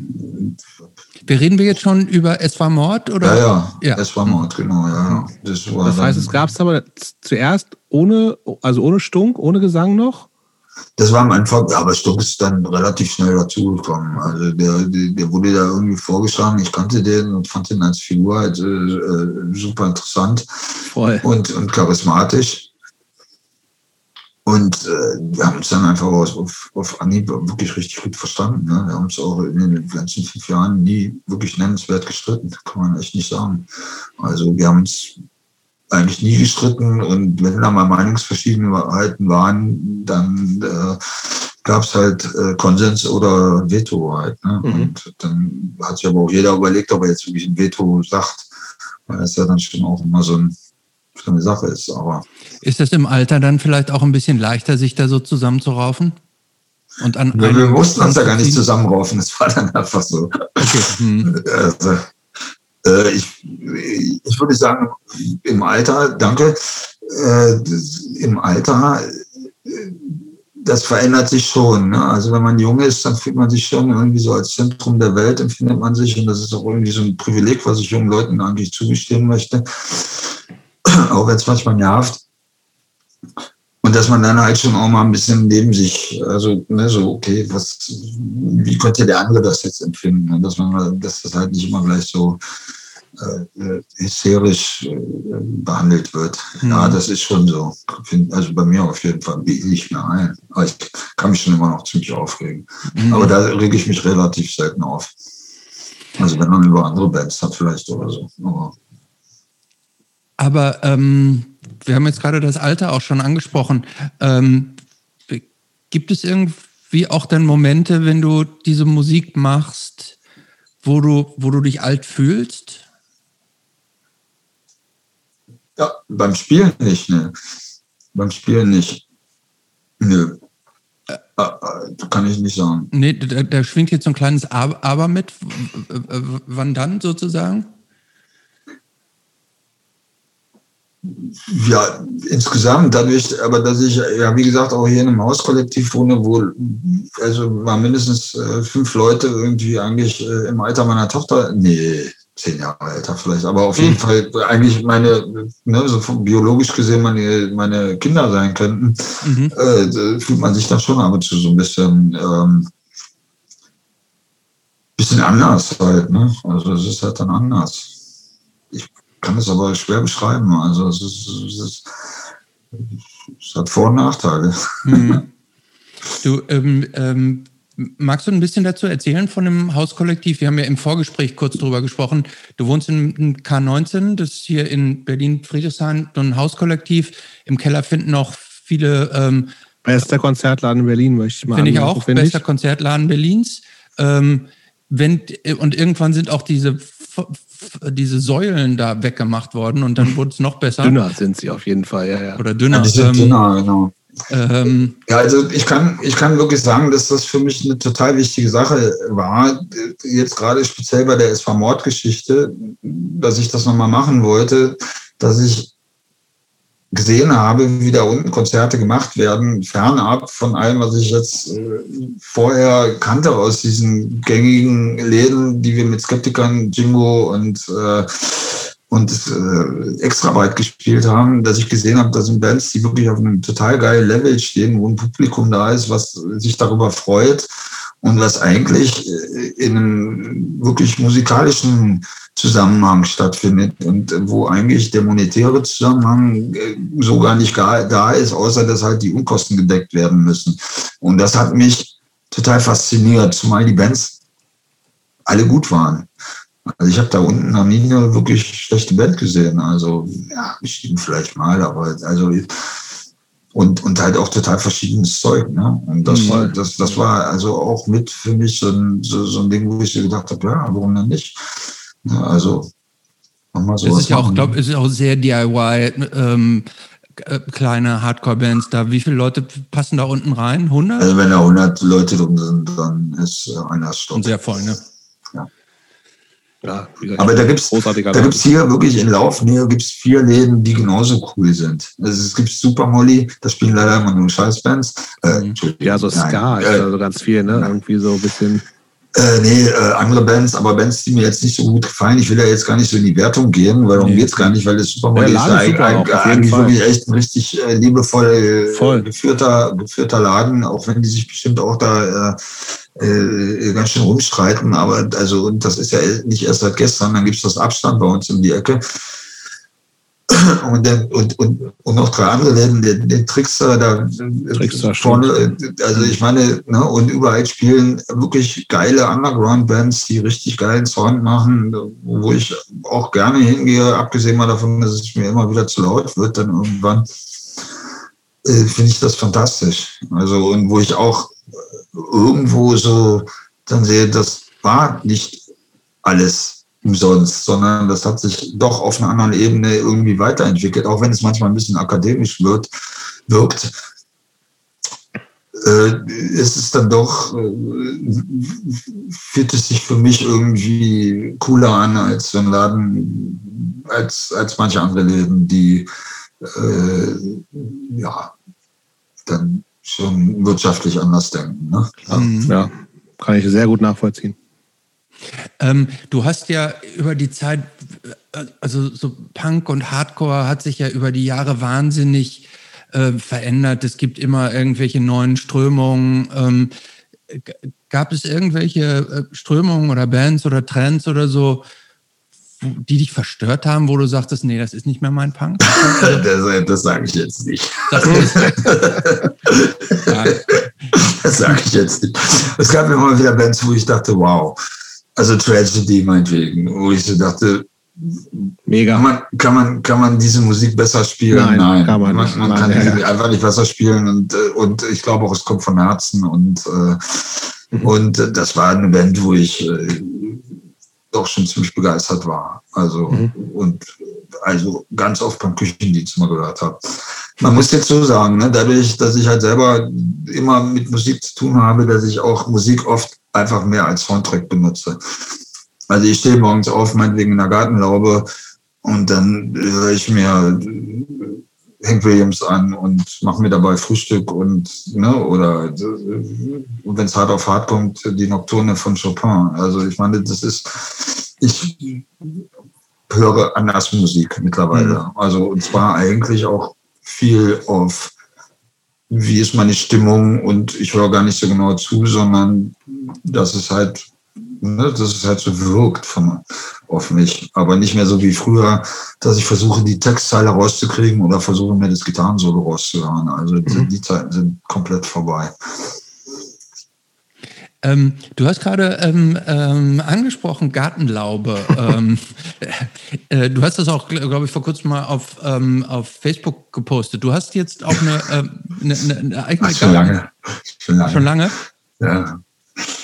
Ja, ähm, was, was, was, was, also du sprichst jetzt so ähm, zu äh, Gleichgesinnten. Also sowohl Jobst als auch ich, wir haben auch beide sowas ähnliches. Ja, das, ähm, halt, das hat ja jeder mittlerweile. Ja, ja. Also, das ist jetzt kein das ist jetzt keine besonders innovative. Aber das braucht man irgendwie auch, wenn man in Berlin sonst wohnt, finde ich. Also das ist halt und gerade. Ich habe es ich gar nicht gewusst, ehrlich gesagt. Ich wurde, ich wurde gefragt äh, von, äh, von meiner damaligen Beziehungspartnerin, die immer noch meine beste Freundin ist, auch wenn wir jetzt nicht mehr so in so einer, äh, ne, also mhm. nicht mehr so verliebt, verlobt, verheiratet sind, und einem Freund, ob ich da mitmachen will. Und ich dachte, okay, äh, Weiß ich jetzt nicht, aber wir waren ja eh zusammen und okay, dann mache ich da jetzt mal mit. Und war mir da überhaupt nicht sicher, was das jetzt so sein soll. Und also im ersten Sommer, da war ich schon der, der, der die ganze Zeit da war und das dann auch total super fand. Und ich muss 50 Meter Aber zum See das, laufen und dann kann ich schwimmen. Ist das so eine klassische Kleingartenkolonie oder eher was Lockeres? Das ist, wir sind in einer klassischen Kleingarten Kolonie. Allerdings ist auch ein Hausprojekt dann davor, die, die, die, dicke Eiche nennen die sich, und die wohnen auch alle da und das, äh, über die sind wir dann auch da rangekommen irgendwie. Und das ist halt im Lager mitten in so einem Naturschutzgebiet. Äh, also ein bisschen außerhalb. Ja. Also es ist jetzt nicht so eine Gartenlaube in der Stadt. Mhm. Also das hätte mich jetzt, hätte ich bestimmt auch mitgemacht, aber also da ist es halt jetzt nochmal eine andere, äh, ein anderes Gefühl mhm. als, als wenn ich jetzt hier nach Neukölln fahre und dann. Mhm. Bei mir reicht das manchmal schon einfach so. Also wir haben hier so eine Gartenlaube wirklich mitten so eingekesselt von, von Häusern, aber trotzdem bist du ja so, es ist, also es ist zwischen Sonnenallee und Neuköllnische Allee, also wirklich so zwei ziemlich große Straßen, aber dadurch, dass du halt so eingekesselt bist, ist es einfach irre ruhig und du hast halt einfach mal so ein bisschen Grün, was nicht Park ist und was, was immer laut und dreckig ist und das ist schon also selbst das ist, finde ich, schon irre beruhigend zu haben. So nicht nur immer in der, also gerade jetzt irgendwie noch irgendwie in Corona-Zeiten irgendwie mit, also zwei Kindern, die ich habe, nicht immer nur in der Wohnung oder halt auf dem Spielplatz abzuhängen zu müssen, so, ne? Das ist schon äh, sehr viel wert, finde ich. Auf jeden Fall, aber also bei mir ist jetzt zum Beispiel das Ding, äh, dass ich mich jetzt gar nicht wirklich gut mit Garten auskenne. Ich bin halt wirklich der Erfüllungsgehilfe und kann eigentlich. Ich auch. Äh, ich kann kaum äh, die Erdbeeren von den Brennnesseln unterscheiden. Also ich meine, das ist, oder die, ne, also von daher ist das da für mich irgendwie mehr raus. Ne? Ich mhm. muss mit dem Zug 40 Minuten fahren, mit der Regionalbahn mhm. auf ABC-Ticket für drei Euro, mhm. keine Ahnung. Und dann muss ich nochmal 20 Minuten laufen oder 30 und dann bin ich da und das ist, äh, dann bin ich raus aus Berlin. Und äh, was das quasi für Luxus ist, das äh, hätte ich jetzt vorher nicht für möglich gehalten. Also und jetzt, äh, seitdem ich das habe, äh, ja, ist mein Leben anders, auf jeden Fall. Also ich bin wirklich äh, ziemlich häufig da draußen. Mhm. Ähm, Leben anders. Äh, du hast es eben schon angesprochen, dass du eine, ähm, eine, eine, Tochter hast, die schon über 20 ist. Was hat sich in deinem Leben verändert, als du die, dann, dann die Tochter gekriegt hast? Ja, alles. Also ich meine, ihr habt ja selber Kinder. Also das, das, das, das, nervt halt, ne? Also ganz schön manchmal. Ja, ja aber meine, man muss jetzt nicht auch immer erwähnen, dass es halt, wie wunderschön das alles ist. Das weiß ja jeder, der Kinder hat und, und jeder liebt sein Kind und das ist ja irgendwie äh, eine naturgemäße naturmäßiges Phänomen. Im Endeffekt äh, hätte ich sehr wahrscheinlich wesentlich mehr ändern müssen, aber habe ich nicht. Also im Endeffekt hätte ich wirklich mehr ändern müssen, aber äh, will ich jetzt gar nicht so ins Detail gehen, mhm. wenn das okay ist. Absolut, ja. absolut. Ja. Kommen wir so langsam ja, wir zu, zum Schluss auch fast kommen. Ähm, die nochmal zur Musik. Ähm, die fünf besten Bands aller Zeiten für dich? Da vergesse ich doch eine halbe irgendjemanden. Ne? Ja. Also das ist jetzt echt gemein. Also, also sagen wir du mal. Die, aber, dann sagen wir doch mal irgendwie äh, äh, die erste, eine Handvoll Bands, die dich, die dich nachhaltig äh, be, ähm, beeinflusst haben und die du auch heute noch gut hören kannst. Also die erste Tonsteine Scherben war schon äh, sehr wichtig, würde ich mal sagen. Äh, Rock for Light, Bad Brains, Adolescence, blaue Platte. Hm. Äh, Sonics. Hm. Finde ich äh, grandios. Ich kenne die gar nicht so richtig. So ein bisschen so eine, ist das so eine Beat 60er Jahre Beatband ja, ja. oder verwechsel ich die? Ist eine Beatband, ja, mhm. 60er Jahre, klar. Mhm. So, ja. Mir ich habe jetzt bestimmt, äh, fällt mir in einer halben Stunde mir total ja, geile, ist, geil, ist egal, ist auch nicht, geile, ist auch nicht, ist, ist, ist geile wichtige Bands ein. Ist, ist, es, auch nicht, ist auch nicht so wichtig. Es, es verändert sich ständig. Ne? Absolut. Also, es ähm, verändert sich wirklich ständig. Aber so. Was ist denn deine letzte große Neuentdeckung musikalisch? Äh, Darf ich mal kurz gucken? ja, gerne. Ähm, also eine also Band, muss die nicht ich ganz auch, aktuell sein, also eine Band, die letzten zwei, drei Jahre. Weißt du, eine Band, die ich total gut finde, ist Leatherface und natürlich diese erste Dackelblut-Platte, die finde ich auch grandios. Aber das ist ja auch schon 100 Jahre her. Das ist halt alles schon 100 Jahre her. Ja, wenn ich jetzt sagen müsste, äh, eine richtig geile neue Band, dann könnte ich jetzt mal sagen, ähm, dann würde ich mal sagen, Hyäne finde ich also ziemlich, ziemlich außerordentlich gut, aber die kennt ja wahrscheinlich keiner. Doch, kennen, das ist Doch, eine, kennen wir, ja. Kennen, ähm, ähm, so ein, wir machen so ein bisschen Post-Punk, würde ich das ja, ja, nennen, genau. oder? Ja, ja, ja. ja genau, ja. sowas machen die. Ähm, finde ich ziemlich geil. Ist die überhaupt noch? Weiß ich nicht, die lösen ja, ständig haben, auf. Ich finde, ja, ja. Die, die aber waren live, live super und ich finde auch die Platte gut. Die haben, ich kenne die, ich kenne eine Seven Inch. Ich glaube, die haben sogar noch mehr gemacht, aber ich finde die, fand die auch, finde die auch sehr gut. Also die fand ich ziemlich gut. Ja. Ein paar Sachen von Stereo Total fand ich sehr gut. Also halt auch diesen Ansatz, immer alles irgendwie, irgendwie mal so zu machen, wie das, wie der äh, Werte, wie die Kundschaft das eben nicht erwartet, ne? obwohl mhm. die natürlich dann auch das dann irgendwie so zelebriert haben und stilisiert, kultiviert oder was auch immer. Hm. Ja. Da gibt es drei Platten von Rolling Stones, äh, die würde ich auch sofort mit auf die Insel nehmen. Also äh, es ist dann doch schon also relativ viel, viel verschiedenes. Zeug. Mhm. Eine ganze Weile habe ich immer die, äh, äh, habe ich mir die Bach-Suiten immer angehört auf dem Cello, die fand ich also auch grandios. Aber das, das, das verändert sich dann halt immer wieder. Es gibt mhm. von Sonic Youth, die finde ich so dermaßen gut das ist, ist, einfach zu viel, um das jetzt irgendwie. Alles gut. Äh, ne? ja, ja. Also, aber früher hätte ich jetzt gesagt, ACDC, bis Bon, bon Scott gestorben ist, Bad Brains, Adolescence, äh, Minor Threat mhm. und vielleicht noch Sin Lizzy, äh, die, naja. Mhm. Ja. Das ist Stimmungssache, was ich für Musik höre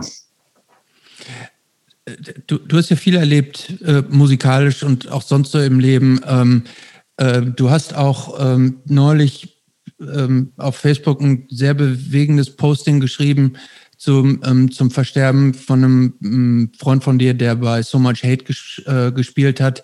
Ähm, wenn du so zurückblickst auf alles das, was du so erlebt hast und so, gibt es für dich Punkte, von denen du aus der Jetzt-Sicht sagen würdest, das hättest du vielleicht anders, besser anders machen können, sollen, wollen, wenn du, wenn du es damals gewusst hättest? Ja, habe ich auch vorhin schon gesagt. Also bei Jimmy Lunch äh, hätte, ich, äh, hätte ich mal mehr Musik machen sollen, anstatt immer rumzujammern, dass ich alles scheiße finde. Mhm. Also das, das wäre der Punkt gewesen, wo ich sagen muss, ich hätte Leistung bringen müssen und nicht nur einfach umkritisieren und, und, und mich abgrenzen. Ausgrenzen, abgrenzen. Ich bin auch ausgegrenzt worden, dann irgendwann, klar, logisch, aber ich habe äh, ich es auch äh, natürlich darauf verschuldet, weil ich äh, natürlich immer andere Ideen hatte und bla. Mhm. Abschlussfrage, Christopher? Mhm. Ja, von mir aus. Also unsere, unsere Standardabschlussfrage ist eigentlich immer, und ähm, da schließt sich meistens noch was an, das können wir vielleicht aber heute fast äh, lassen, aber unsere Standardfrage ist, was würde der 16-jährige Tom von Tom 2021 denken? Ja, was alle so denken von Leuten, die 40 Jahre älter äh, sind, äh, geht ja gar nicht. Also Aber würdet ihr nicht sehen, dass der Typ sich auch irgendwie ganz schön treu geblieben ist und immer noch zumindest, ist bisher jetzt zumindest offensichtlich kein totaler Spießer geworden? Nee, also ich, das glaube ich nicht. Nee. Aber ich, ich, ich glaube, dass es einfach auch das Privileg eines jungen Menschen ist, einfach in seinem eigenen Kosmos zu sein und das auch wirklich sich selber dann als Mittelpunkt der Welt zu begreifen. Und wenn dann da so ein, so ein Typ kommt, der äh, denkt, er weiß alles und, äh, und dann so schulmeisterlich daher formuliert, dann würde ich denken, ja, quatsch du mal.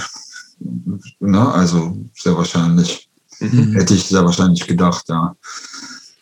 Und dann schließt sich bei uns auf die Frage an, was man seinem 16-jährigen Ich von heutzutage sagen würde. Aber wahrscheinlich hätte das, dein 16-jähriges Ich auch nicht so richtig zugehört, ne? Na, ich habe ja eh so ein, so ein Konzentrationsproblem, ähm, mhm. dass ich halt dann teilweise, wenn mir jemand was erzählt, was mich dann in dem Moment nicht wirklich interessiert, dann meine Gedanken also wirklich gezielt in die andere Richtung rennen. Irgendwie, also quasi spazieren gehen, aber nicht äh, mit dem, was mir gerade erzählt wird, sondern also echt in eine andere Richtung und ich teilweise echt nicht mitbekomme, was da geredet wird. Das war in der Schule so. Da gibt es irgendeine Bezeichnung bestimmt für, also, aber aber hättest du denn jetzt, äh, was wäre denn dein, dein Tipp an den 16-jährigen Tom? Kleiner Lebensweisheit. Äh, in, in, in welchem Zusammenhang? Aufs, aufs Leben bezogen.